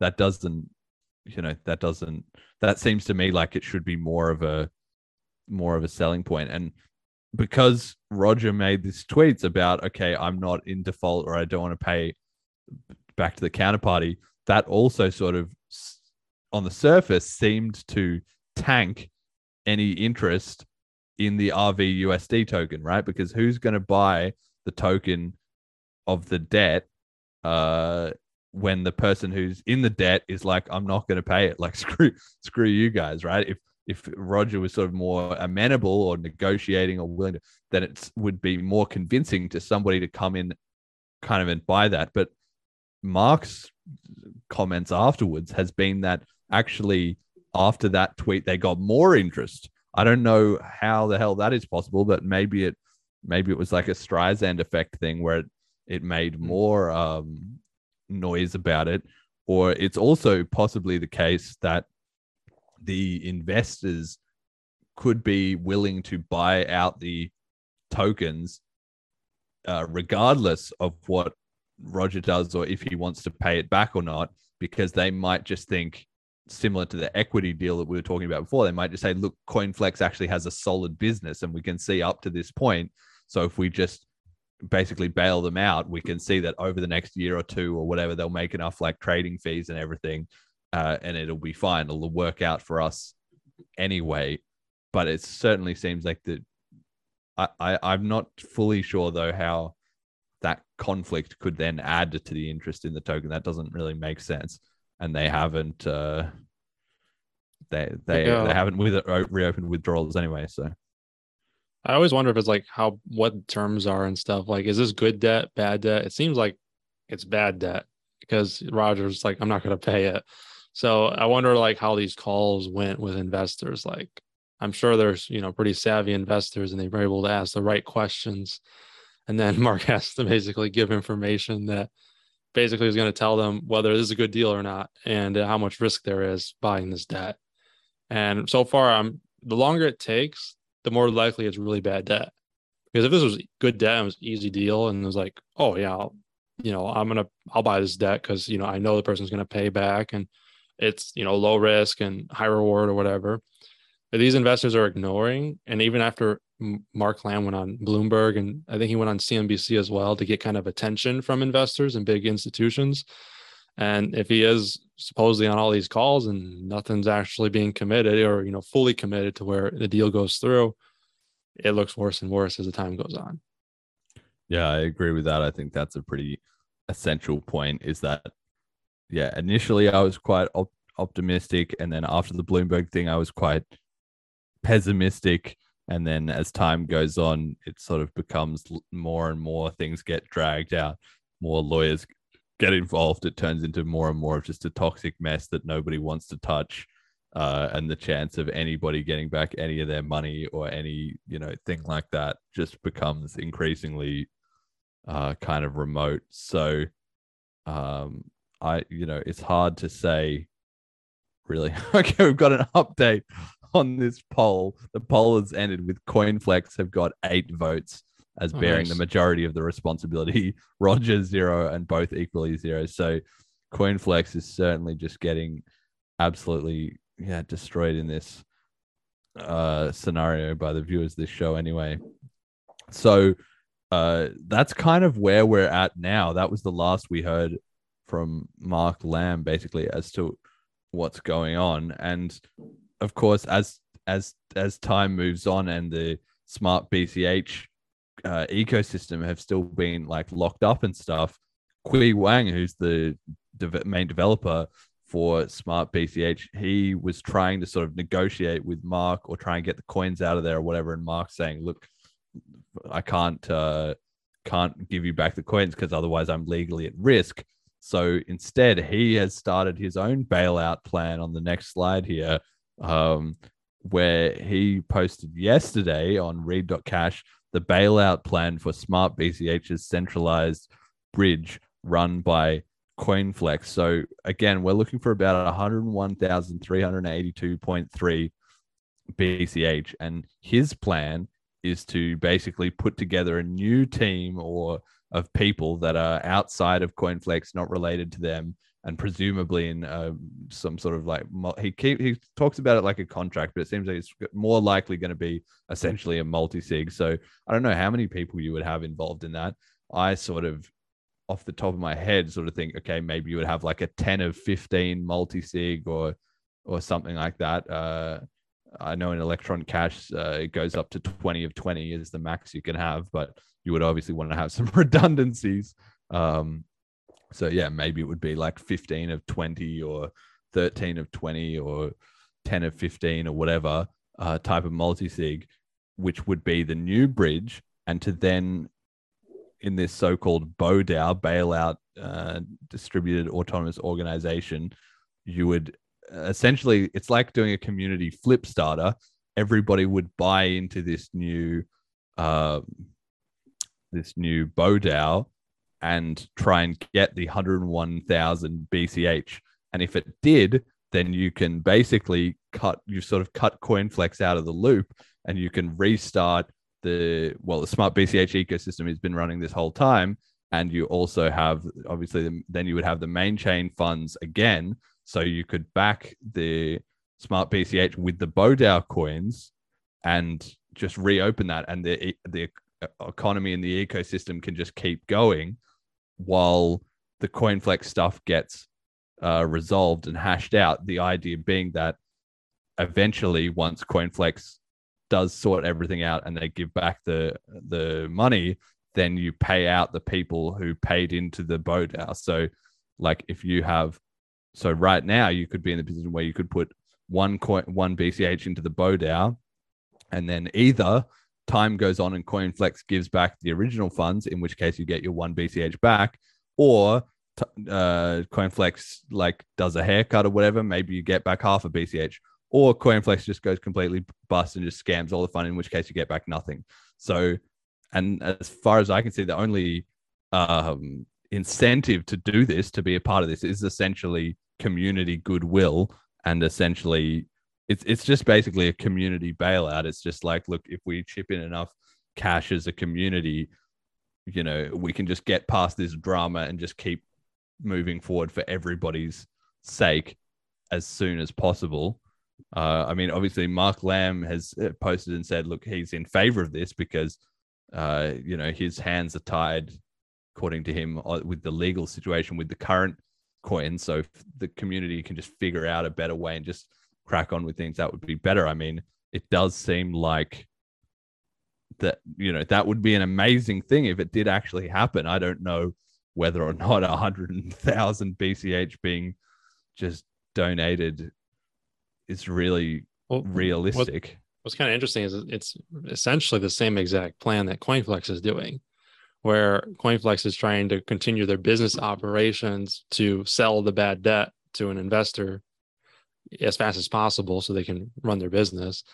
This is the same thing, except uh, instead of uh, Roger, it's CoinFlex. So uh, Smart BCH is essentially trying to raise funds, say, we'll pay you back once CoinFlex pays us back. Just like how, yeah. oh, CoinFlex is uh, saying, well, we'll pay you back once Roger pays us back. So it's the same idea of is raising funds, selling the bad debt essentially uh, to continue Smart BCH, the bridge essentially. Yeah. I mean, in this case, it's certainly it's a bit of a different dynamic though. I mean, the the fact is the hundred thousand BCH is about like ten million dollars, right? At a hundred dollars yeah, a, a BCH, so it's a lot smaller. And then obviously you also have it's being done by the community. Mm. Uh, so in you know, it's whether that's better or worse than having one rich guy buy up 47 million. Is it more likely that you could have the Bitcoin Cash community collectively come up with 10 million? Um, well, you know, it, it just feels like because the Bitcoin Cash price is low at the moment as well, too. On one hand, that makes the target value lower for the 100,000 Bitcoin Cash, but it also means that on average, people have less free money to just throw around into something like this.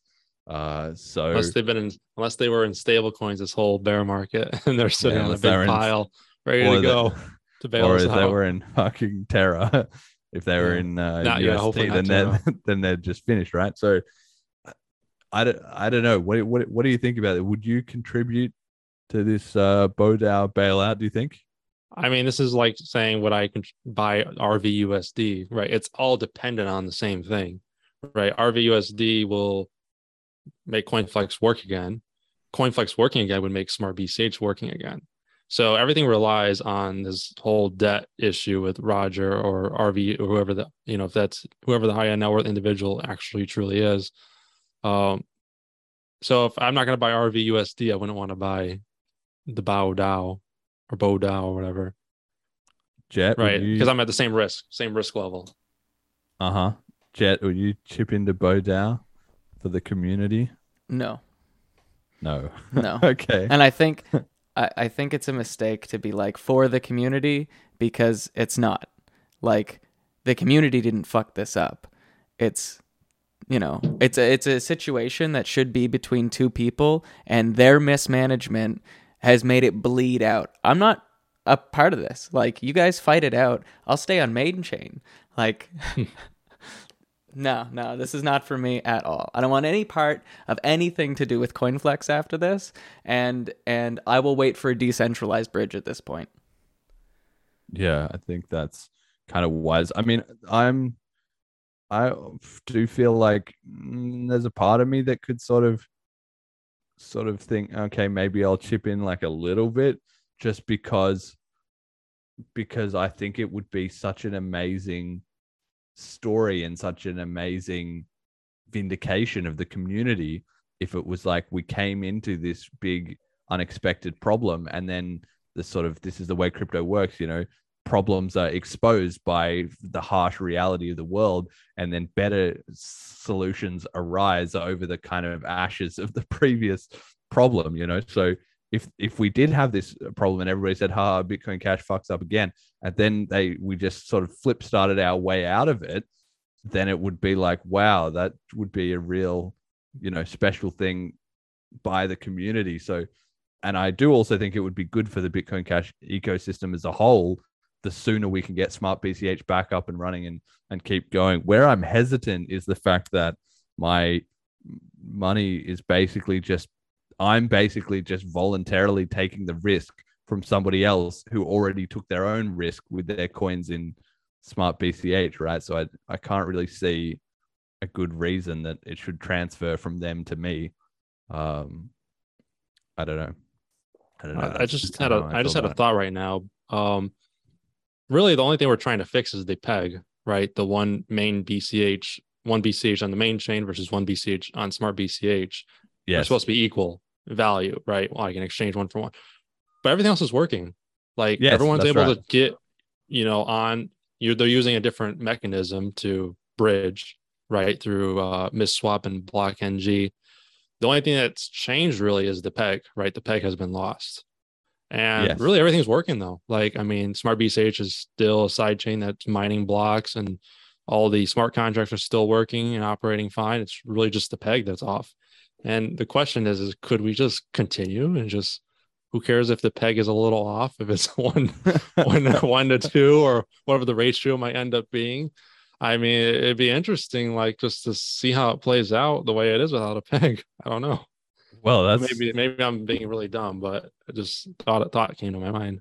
Well, that's an interesting, you know, point. Really, is that yeah? Then that that is essentially what I've been. ta- That is essentially transferring the haircut onto the smart BCH uh, users, kind of semi against their will, but also maybe it's it's better than nothing. And yeah, like you say, the somehow in the midst of all this chaos, the Block NG and MistSwap teams who've been killing it on Smart BCH just came out with okay, don't worry. Well, not don't worry, but we've built you we've built another bridge. Here we go. And I'm still not really entirely clear how the hell they've done it, but they have made this other bridge, which apparently they had in the works beforehand, and then just they sped it up because we ended up in this situation. But there's sort of a way that you can use uh tethers like aren't we just adding you know we're just fixing one problem Hey, creating you know what? but- Tether's been working though. I mean, this whole time for the most part. I mean, can you really badmouth it if it's been the one that's been the longest stable coin in its existence? Not to say it can't blow but up that's one the, day, that's well that's funny. exactly what happened with coinflex right is oh they've been fine up until Yeah, you know it's fine I until it isn't but basically there's a way that people are now able to trade in for, by transferring uh, tethers from binance smart chain onto smart bch tethers. So basically since you can do that you can then buy bitcoin cash on the uh, bch you know side or you can get the tethers and go onto binance smart chain. And then from there you can swap that back to bch on the main chain. So by this kind of roundabout way you can get your money in or out. So then that's made a, a market for the risk of those smart BCHs, which uh, went down to it was trading at the most at about a uh, 60% discount at, at the most uh, moment of most fear. And now I think it's it's it's like a 10% discount or something like that. So we're seeing in real time as the because people can uh, arbitrage that if they think that smart BCH is going to be fine or the CoinFlex coins are going to be unlocked, then they can uh, buy into it and get cheap BCH, which will uh, be appreciating value later. Or if they're on smart BCH and they're like, look, I'd rather have 85% of a Bitcoin Cash than one potentially nothing smart Bitcoin Cash, they can get out. So that's kind of a you know a bit of an indicator there that maybe at the moment there's about 80 you know 15% discount in the market maybe there's about 85% confidence that smart bitcoin cash is going to get its coins back from coinflex and or this bodao is somehow going to get funded and and therefore repeg everyone Yeah, I mean, I think it's. I think it's very important to get the peg back. But what's nice is at least in the meantime, everything's working. It's just that you know your your peg is broken for a while. But in terms of like if you want to deploy smart contracts on smart BCH, you have no problem. If you want to like even uh, use Tether, right? You don't need to pair with BCH. Pair with the uh, I think it's like Binance Tether backed or something. Pair with that. I mean, you can uh, just use that instead of BCH or smart BCH, I should say. Well, it's funny Uh, about you saying that it was working because it wasn't. It, it did have some downtime today. It seems like it was unrelated. It at first it seemed like it was an attack. I've got on the uh, next slide here is uh, there was these kind of validators, Mark Lamb and Short CoinFlex validators and stuff was popping off, popping up, and it seemed like somebody was trying to attack the the sort of the validators with these fake validators. But uh, and the chain did go offline for about an hour and then it came on and then it came off for an hour and then it came back so i think it's all fine at the moment. Um, but basically these uh, validators were, were, were going offline and it Kui Wang then said later that it turned out he initially thought it was an attack, but it turned out it was somebody in the community who just didn't, you know, screwed up their settings and they didn't know how to properly set up the validators, even though they were trying to actually support the network. So it seemed like it was all good in the end, but it just kind of sh- really showed that the whole point of having proof of work backing the main chain is quite critical. Anybody who, you know, it's just the regular FUD or concern trolling or whatever that BCH gets, where somebody comes, in, are we going to switch to proof of stake? No, we're not going to do that uh, because under crisis conditions, proof of work is actually very resilient, and proof of stake is great, you know, for what it's great for until things go a little bit wrong, and then very quickly it sort of starts to break and have problems. And this was just an example of that, I think. So that was kind of, you know, that that was kind of that aspect uh, to it. But you're right. For the most part, the Bitcoin Cash chain has just been working and and flawless and stuff. So yeah, I don't, I, I don't know, I don't know. Right. So where are we at now? I mean, obviously the community is still uh, really angry. We've got um, Mark has still been posting in the Telegram and bit. I mean, that's another positive aspect of this. You know, it seems to me like Mark hasn't just completely rugged and just gone gone silent and flown off to Belize or whatever. Uh, he's he's he's still in contact with everyone, and at least for, for on my part, I do honestly believe that he's trying to work for a solution. He seems a bit irrationally terrified of a haircut, but I do think he is trying to get everyone's money back and uh, trying to make it cut a deal with some investors and whether it's equity or RV USD or whatever and get to the bottom of it. Obviously, we do need to hear more of Roger's side of the story tomorrow, so I'm looking forward to that. That might shed some additional um, light on it. But it is also true that all of Mark's sort of previous things, okay, you know, it's just uh, a backlog with the withdrawals. Oh, wait, we've shut down the whole exchange. We'll give you an announcement on the, we'll get the withdrawals going by the 30th. Okay, that hasn't happened. Doug Polk obviously didn't really get, um, you know, much insider info. So they just kind of rugged him. And then he's now quit as the ambassador. So, I mean, there's still, there's still definitely some uh, negative marks against against Mark on that on that front as well too. Um, so that's that's kind of where where we're at now. I, I don't know. What's your concluding thoughts on this this whole this whole saga? How how do you feel we're placed moving forward? Are you optimistic that we're gonna we're gonna sort it out, or do you think I'm not optimistic? Um, I'm not optimistic on CoinFlex being able to sell the bad debt. So I don't know what that means. If if what their other options are after that, if that does if they're not able to sell the, this bad debt, um, in terms of Roger just paying the debt, maybe out of his own you know goodwill or whatever to recover his reputation, that could happen. That might be might might be more likely than than trying to sell the bad debt to some random investor, big investor. Um, in terms of smart BCH I would say I'm a bit more optimistic on that just because it's still working. Like everything's working. The peg is lost, which is bad. Hopefully, maybe there's some sort of creative solution that whether it's the Bo DAO or something else that is able to restore that peg. Um, uh, and but um, I feel like you know one of the things that made BCH special wasn't so much the smart contracts. That was just kind of like an extra benefit. It's still the you know the main chain's still working and you know and people are able to still you know use the main chain and transact as you know currency. So that's that's great. That's the the, the big part of what bitcoin cash is is still working and has no problems. This is kind of like a niche which still impacts the community a lot. So hopefully you know hopefully there's some decent resolution. I'm i'm hopeful but still pretty pessimistic on the whole thing yeah, I, I don't know about these conspiracies though. Like the speculation, we're just gonna speculate. All we can do is speculate on what the deal was, or by the end of the day, is like what's gonna actually happen. I don't know. Yeah, I mean, I think it bears repeating that throughout this whole thing, the main chain had has had zero problems, right? That there has not been when other coins have drama, it's usually because it's broken. it's usually yeah. because the chain is down, the fees are so high that no one can transfer everywhere. They're having backlogs. So the most common problem you see in crypto is um, a hack, and following a hack, you have uh, a technical issue, a technical bug, basically, or an attack of some kind, and then after that, you have a governance crisis.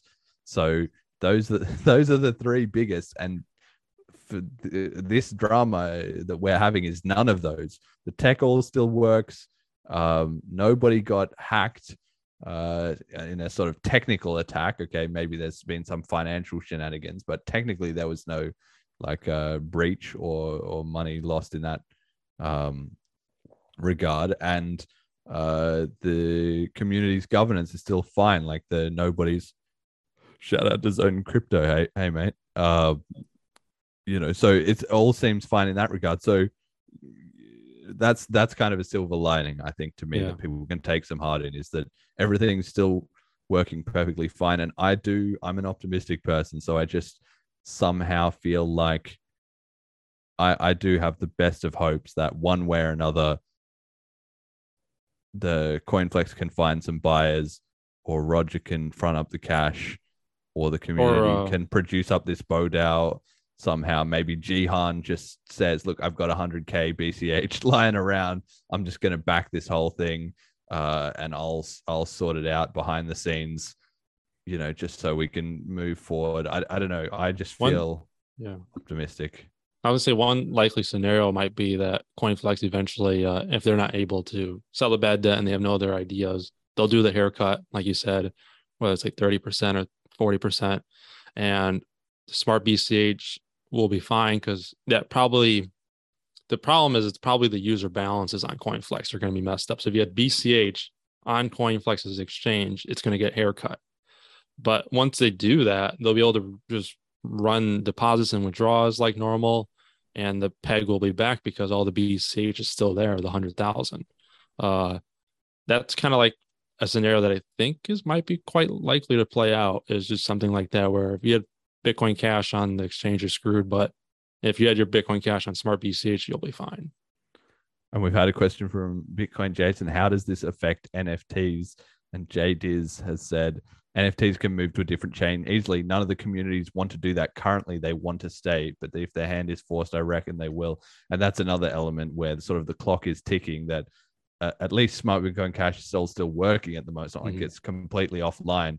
But the longer this kind of drags out, or the longer there's problems with the bridge and stuff, the more likely people go off to some other chain and we lose those parts of our ecosystem and the valuable network effect and everything, which we really, really don't want to happen. So time is somewhat of the essence in in that regard as well. I have a as well too. I would say I have like a, a thought that might be really stupid, but I just hear me out or maybe bounce this idea off you guys. So so we've lost the peg and that's the issue. But what if that's the fair market value of smart BCH until we have a decentralized bridge? That's what I was thinking. I mean, that's kind of what I was saying earlier. With the yeah, uh, it's interesting to see what the market value is now yeah. without the peg. Um, and it still operates. Like everyone could just use not BCH on smart BCH. You could just start using, well, I guess Tether is seems to be the most likely one right now on smart BCH that's stable um, as your currency or as you're exchanging NFTs for money rather than using BCH. But yeah, it's interesting. This you know opportunity that's, that's kind of arbitrage either way. Yeah. Well, that's it. Hayden, Hayden Otto made a really good video. So if anybody wants to get involved in arbitraging or bridging back and forward, go have a look at Hayden Otto's channel. And I mean, he made a right now. A, I guess a, the uh, breakdown of it all. The value of it, right? Right, is it what ten percent off? So yeah, I think it's about ten to fifteen percent off, which yeah, is which sh- shows that there's actually quite a good amount of confidence, right? It's not yeah. a fifty percent discount, or a, you know, if people thought it was lunar and it was all over, maybe it would be a ninety percent discount or something. But it seems like there's still actually a good appetite in the market or a good uh, amount of faith that that things are all gonna are all gonna work out. So I guess that's uh, like a bit of a prediction market that we've got going on there, uh, and it shows that there is there is. Uh, not going to touch it. I'm I'm not going to be touching it either. But, I mean, I'll still uh, touch Smart BCH, the chain, but I'm not going to arbitrage. Yeah. With main BCH. Yeah, me neither. All right, so that's kind of this the CoinFlex situation. Hopefully, everyone's up to date now. In the meantime, and as promised last week, following up on SideShift.ai and their swaps among all different coins, especially in light of this uh, smart BCH uh, and CoinFlex drama. So I've got a quote here from their research this week, which was from the 21st to the 27th of June. Their report, quote, this week brought an incredible frenzy of BTC deposits, just shy of 7 million, which smashed our record for a single coin's weekly deposit volume. BTC alone accounted for 70% of deposit volume, and second place wasn't even close, XMR with 543,000. This high concentration of BTC deposits was almost entirely shifted to BCH, with the BTC to BCH pair representing 5.84 million of weekly volume. This figure also was record breaking and was the highest weekly volume that's been achieved by a single pair. BTC to BCH has now been the most popular pair for nine straight weeks, and this week alone represented 58.72% of volume, a figure that is more than 12 times higher than the second most popular pair, BTC to ETH, with $463,825. Uh, This directionally was very much one way, with discrepancies in BTC and BCH deposit to settle volume being very noticeable. The respective differences for deposits versus settlements were 6.98 million versus 918 and 917,000 for BTC and 179,000 uh, dollars versus 6.14 million for BCH. End quote. So BCH is still just crushing it on SideShift. I guess with the ratio being as low as it is, I guess it just doesn't make sense to sell out your BCH to BTC. And it's also just such a good deal for BTC people to get in. I mean, the ratio is at all time lows, but it's going to find a bottom soon enough if this keeps up at this uh, rate with us being the crushing the records week after week on on SideShift with everybody just getting out of BTC and into into BCH. What what do you what do you make of this? Do you think we are maybe getting to a point where the crypto markets have moved on from BTC enough that a few people are, are thinking, oh, maybe I should uh, make sure I've got some BCH in case of a, a flippening? Yeah, I mean, it's interesting that it hasn't really impacted the market. So I don't know how big SideShift AI is, like in terms of just volume or, or, or who's using it. But it is, you know, it's definitely good news. I mean that uh that the BCH is being used a lot um as a way to uh trade to exchange, and it's the directionality is actually a bit good too. Like if people were trading, they're just going one way, right? It's kind of like people that discover Bitcoin and they find Bitcoin Cash, they don't go back. So, exactly. in a way, maybe that's the same thing that's happening, perhaps.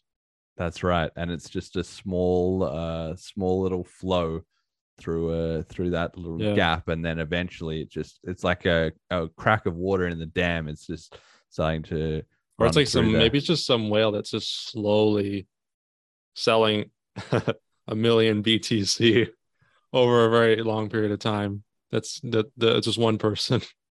Yeah, one whale. Be. I don't Josh. know because because why are they using SideShift? Why don't they use an exchange? I don't know. Well, because you don't have to sign up and okay. you can do it anonymously, and you don't. Yeah, I don't. I don't know. So one big giant BTC whale might be wanting to anonymously uh switch over to BCH. Maybe I don't know. Uh, be interesting. Josh, Josh Ellithorpe in the chat says SideShift is used by the Mist Bridge. Yeah, it's used by the Bitcoin.com oh. uh, wallet, by the Mist Bridge.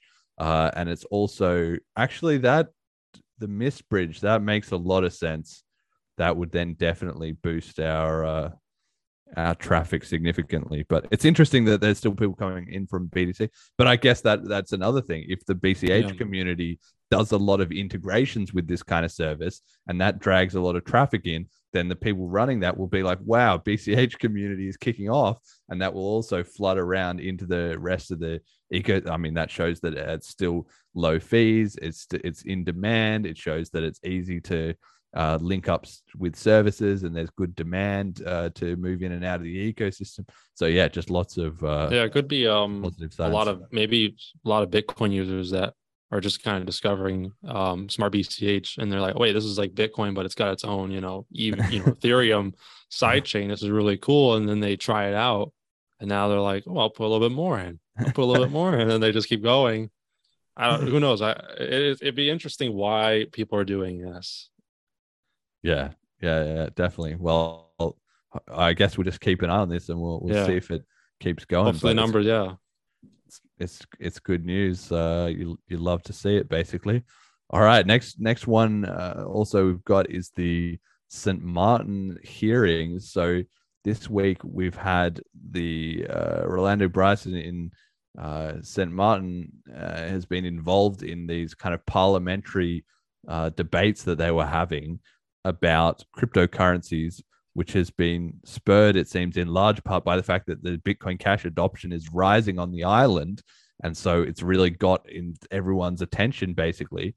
And it wasn't even him that kind of suggested this uh, parliamentary meeting. It was actually one of the other ministers who sort of set it up or, or you know, proposed it basically, and then wanted to get some answers from the finance ministry, who was not uh, Rolando Brison. He's in a separate uh, section, as far as I understand.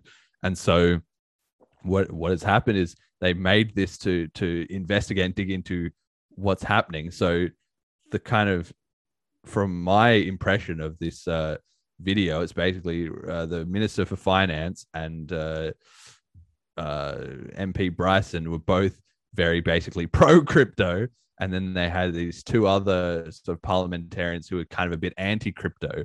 And the ones who are anti crypto were kind of coming up with the same FUD as happens every single time about it's anonymous. What are we going to do about taxation? If the volatility is bad, then people can lose money. Oh, look, they lost money last week. Blah, blah, blah, blah, blah. And there was also really interesting criticisms from them that marketing has been done in a gimmicky way, they said. And they said, look, it's not like the government's done a coordinated rollout or anything like that. They were just seeing that Bitcoin Cash was just popping up everywhere and that merchants were getting onboarded and people were being shown how to use it and everything. And it, it's basically that they were upset that that this kind of grassroots movement was going on and it not being a government program. So they were kind of trying to say, look, people need to know, be educated on this, and we need to have, um, you know, people could just be getting told any disinformation or whatever without really digging into the fact that no, maybe people actually were getting the accurate information, and that's why it was it was growing really fast, and that this whole thing had happened just as a grassroots organization because they sort of understood enough to know that they couldn't exactly blame like it's not Bitcoin Cash is not advertising itself. That's not how it works. It doesn't have any marketing department, so they couldn't really point the fingers there.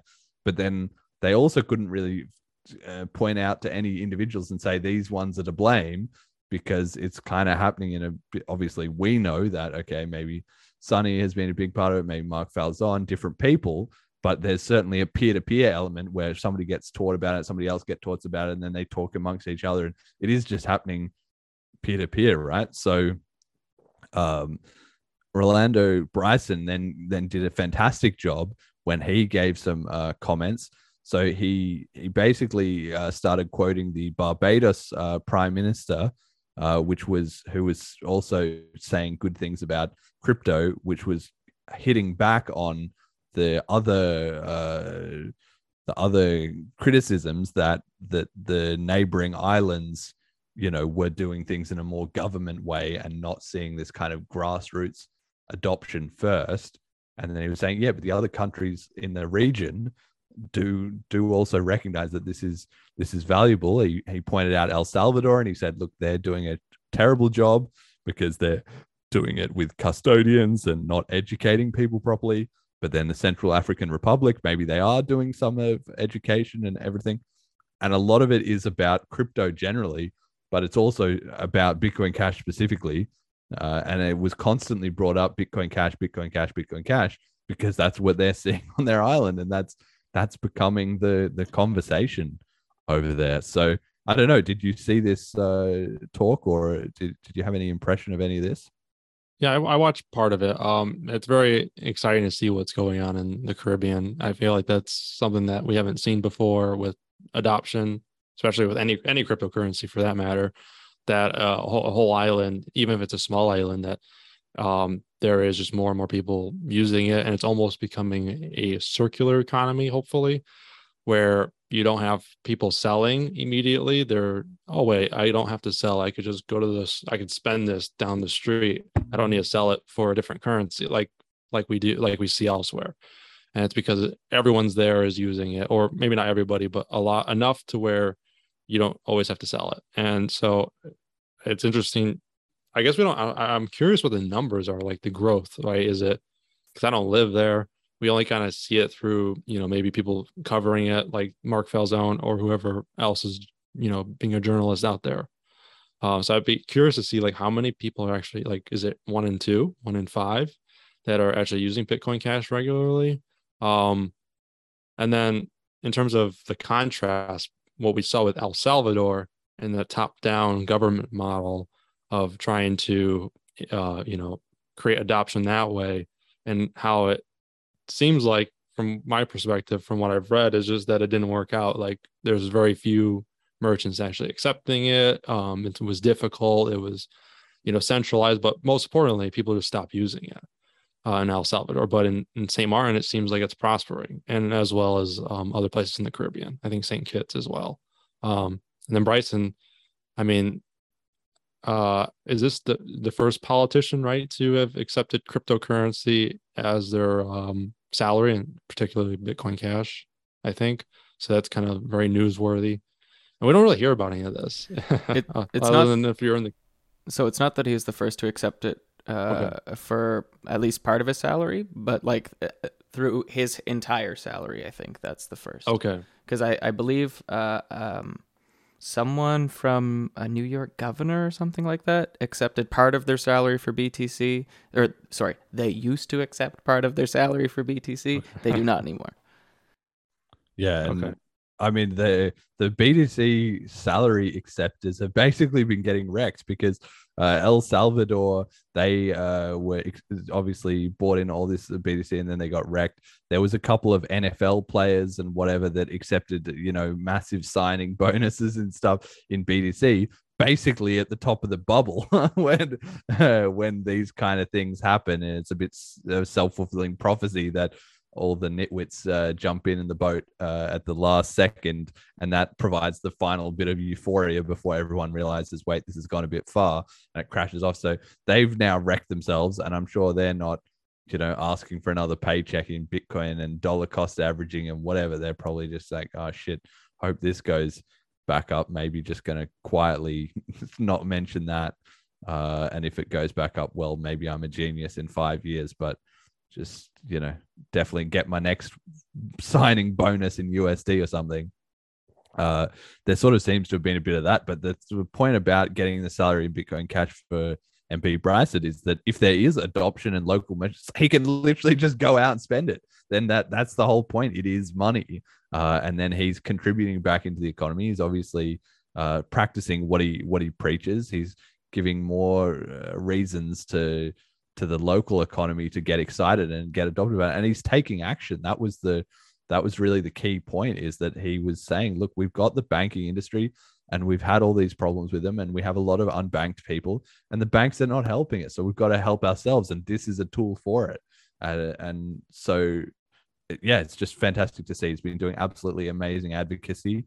And yeah, I hope it just keeps uh, going like wildfire. And if it does, then uh, we'll certainly see um, more of it in neighboring islands. And I think for everybody who, you know, always asks about, well, what is the government going to do about crypto, blah, blah, blah, this is a classic example.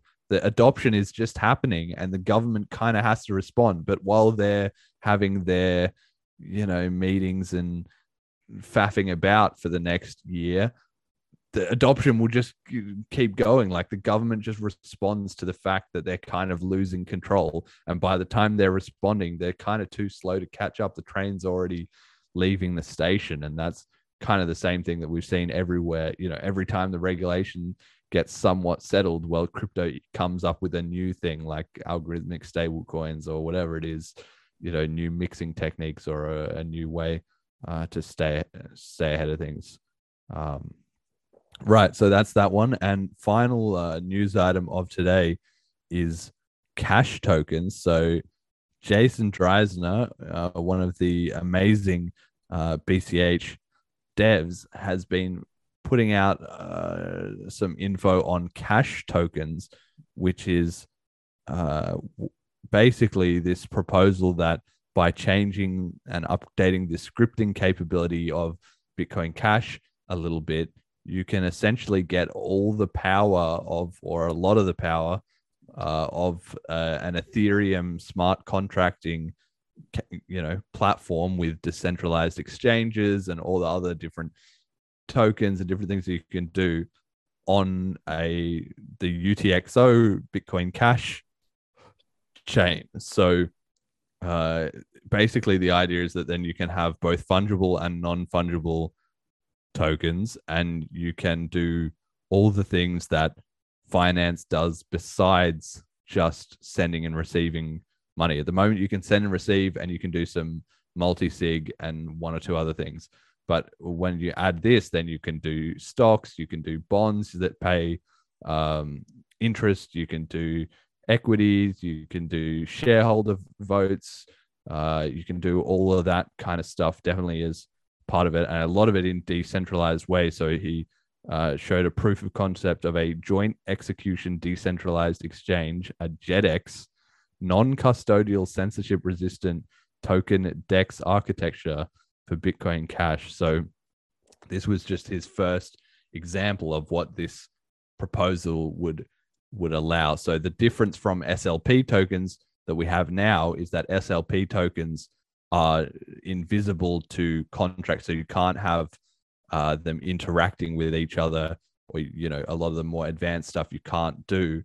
Uh, you can also have people accidentally spend them out of their wallets, and all those kind of things can happen with SLP uh, tokens. But these uh, CashTokens would actually be integrated into the protocol. So it's a bigger change to get them in, but they're more powerful. So the work for this has been going on for a while, and it was maybe going to go into the 2022 upgrade, but everything wasn't ready. There was still discussions being hashed out with the spec and so on. So it's being pushed back to the 2023 one, and and these things are are now kind of starting to to take form. So like I was saying when we covered the hard fork upgrade, um, it's kind of the case that the community has to work way ahead of schedule. So by the time those upgrades were already getting into the 2022 one and they were already locked in, well, work had already started on the next one. So you can see we're still nine months out from the, or even longer from the next May upgrade. But these things are already kind of starting to boil and come together, and then they'll get locked in in about November if they're ready and then uh, people will have time to actually code it up and implement it and then it'll go in the chain next year. But then the upgrades for the year after that for 2024 will already be in the pipeline at that time. So yeah i don't know do you, do you follow any of this or or are you excited about CashTokens?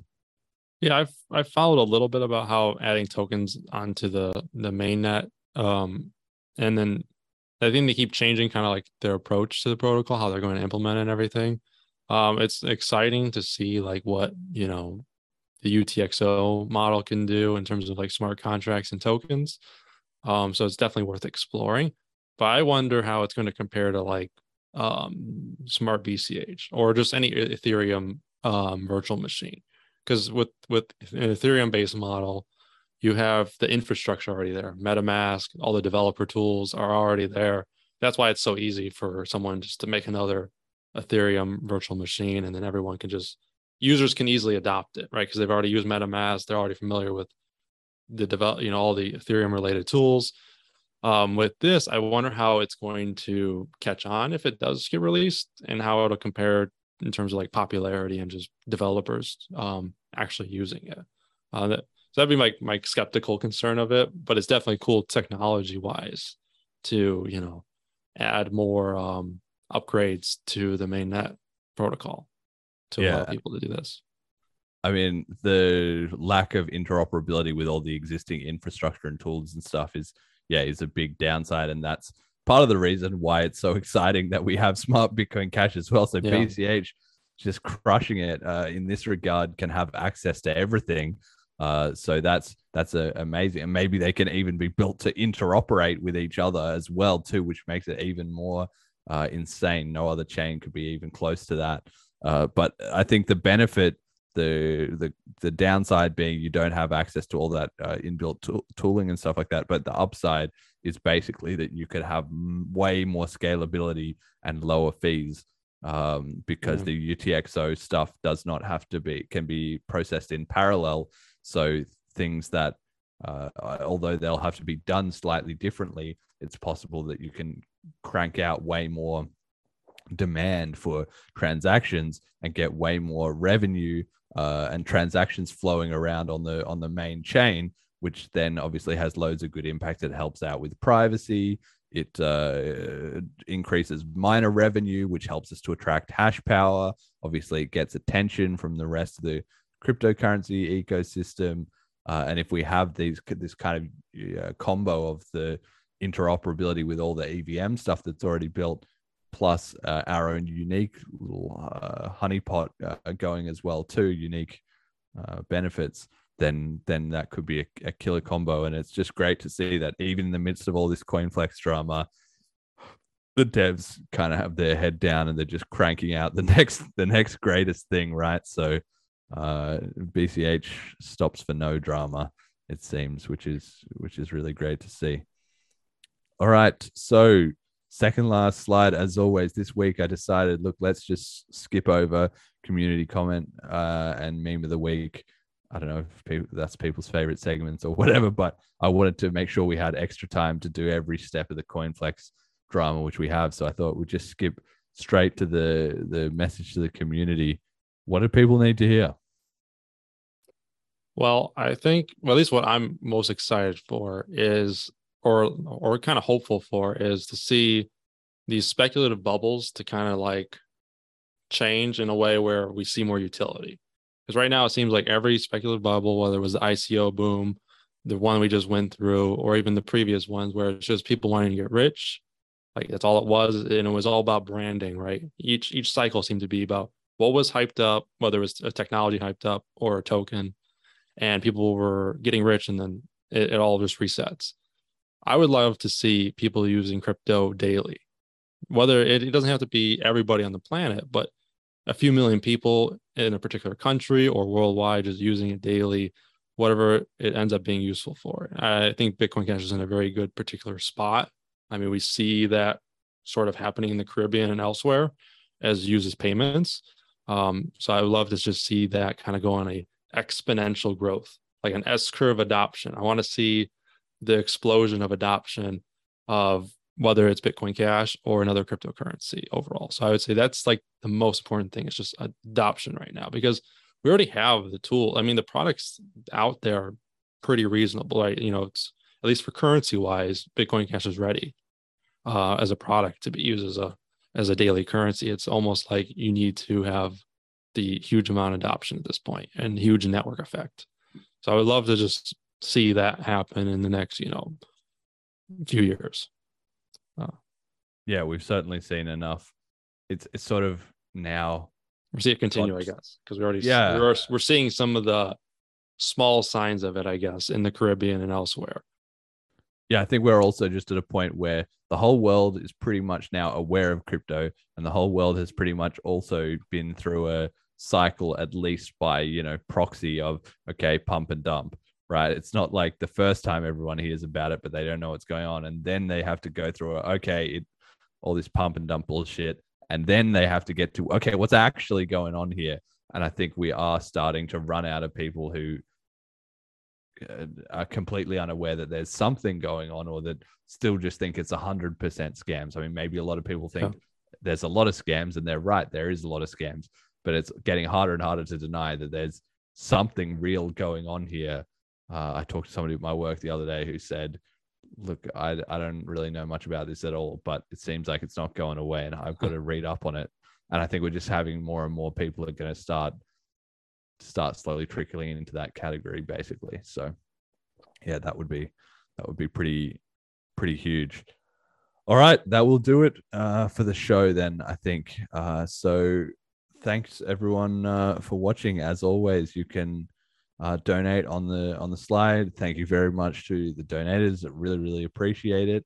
Uh, check out bitcoincashpodcast.com to get FAQs, start guides if you're new to the community and you want to know what all this is about, or if you need to help somebody out with uh, getting that introduction to what's going on from a sort of conceptual point of view, or you have any of those uh, questions that you think might not have been answered on the show. There's a lot of them now that there on the FAQs now, like at least 20 or 30 um, that of the the top most common ones people will ask. So you can you can check that out. Thank you very much to Ricky, my patron. Thank you also to the Twitch subs that we now had. We've had a, a bunch of them uh, today as well. That's that's been absolutely awesome.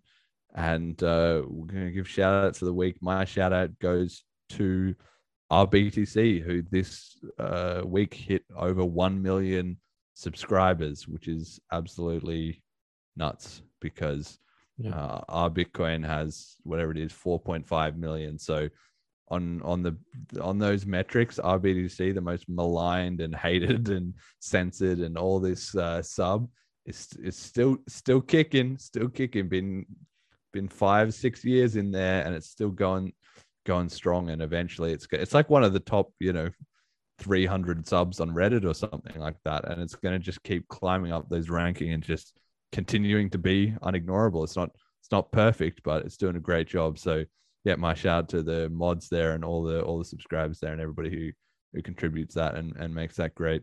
Do you have any shout outs and where can people find you? Um, I don't have any particular shout outs, nothing that's coming to my mind. Um, in terms of finding me, um, I do have a Twitter. Um, I sometimes use uh, just you can find me on LinkedIn. Uh, and then, of course, Telegram. I'm always on there. I'm the guy with the SpongeBob uh, avatar. So you'll see me Uh, roaming around talking crap. I'll put some I'll put some links to that in the in the description as well. Jet, any shout outs? Uh, I guess for me, it's just the uh, Twitch uh, subscribers. We I think we've had more viewers this stream than any other stream, or more consecutive viewers this stream than any other stream. So things are going good, and I certainly appreciate it. Yeah, it's amazing. To, amazing to see like so many uh, names and so many people I recognize coming into the to watch this show live and to chat as well. It's it's really great. It just really just shows the community is is building up, and I'm I'm thrilled to have this much interest and and support in the in the show. Actually, it's been great, and uh, thank you all for listening. Until next time.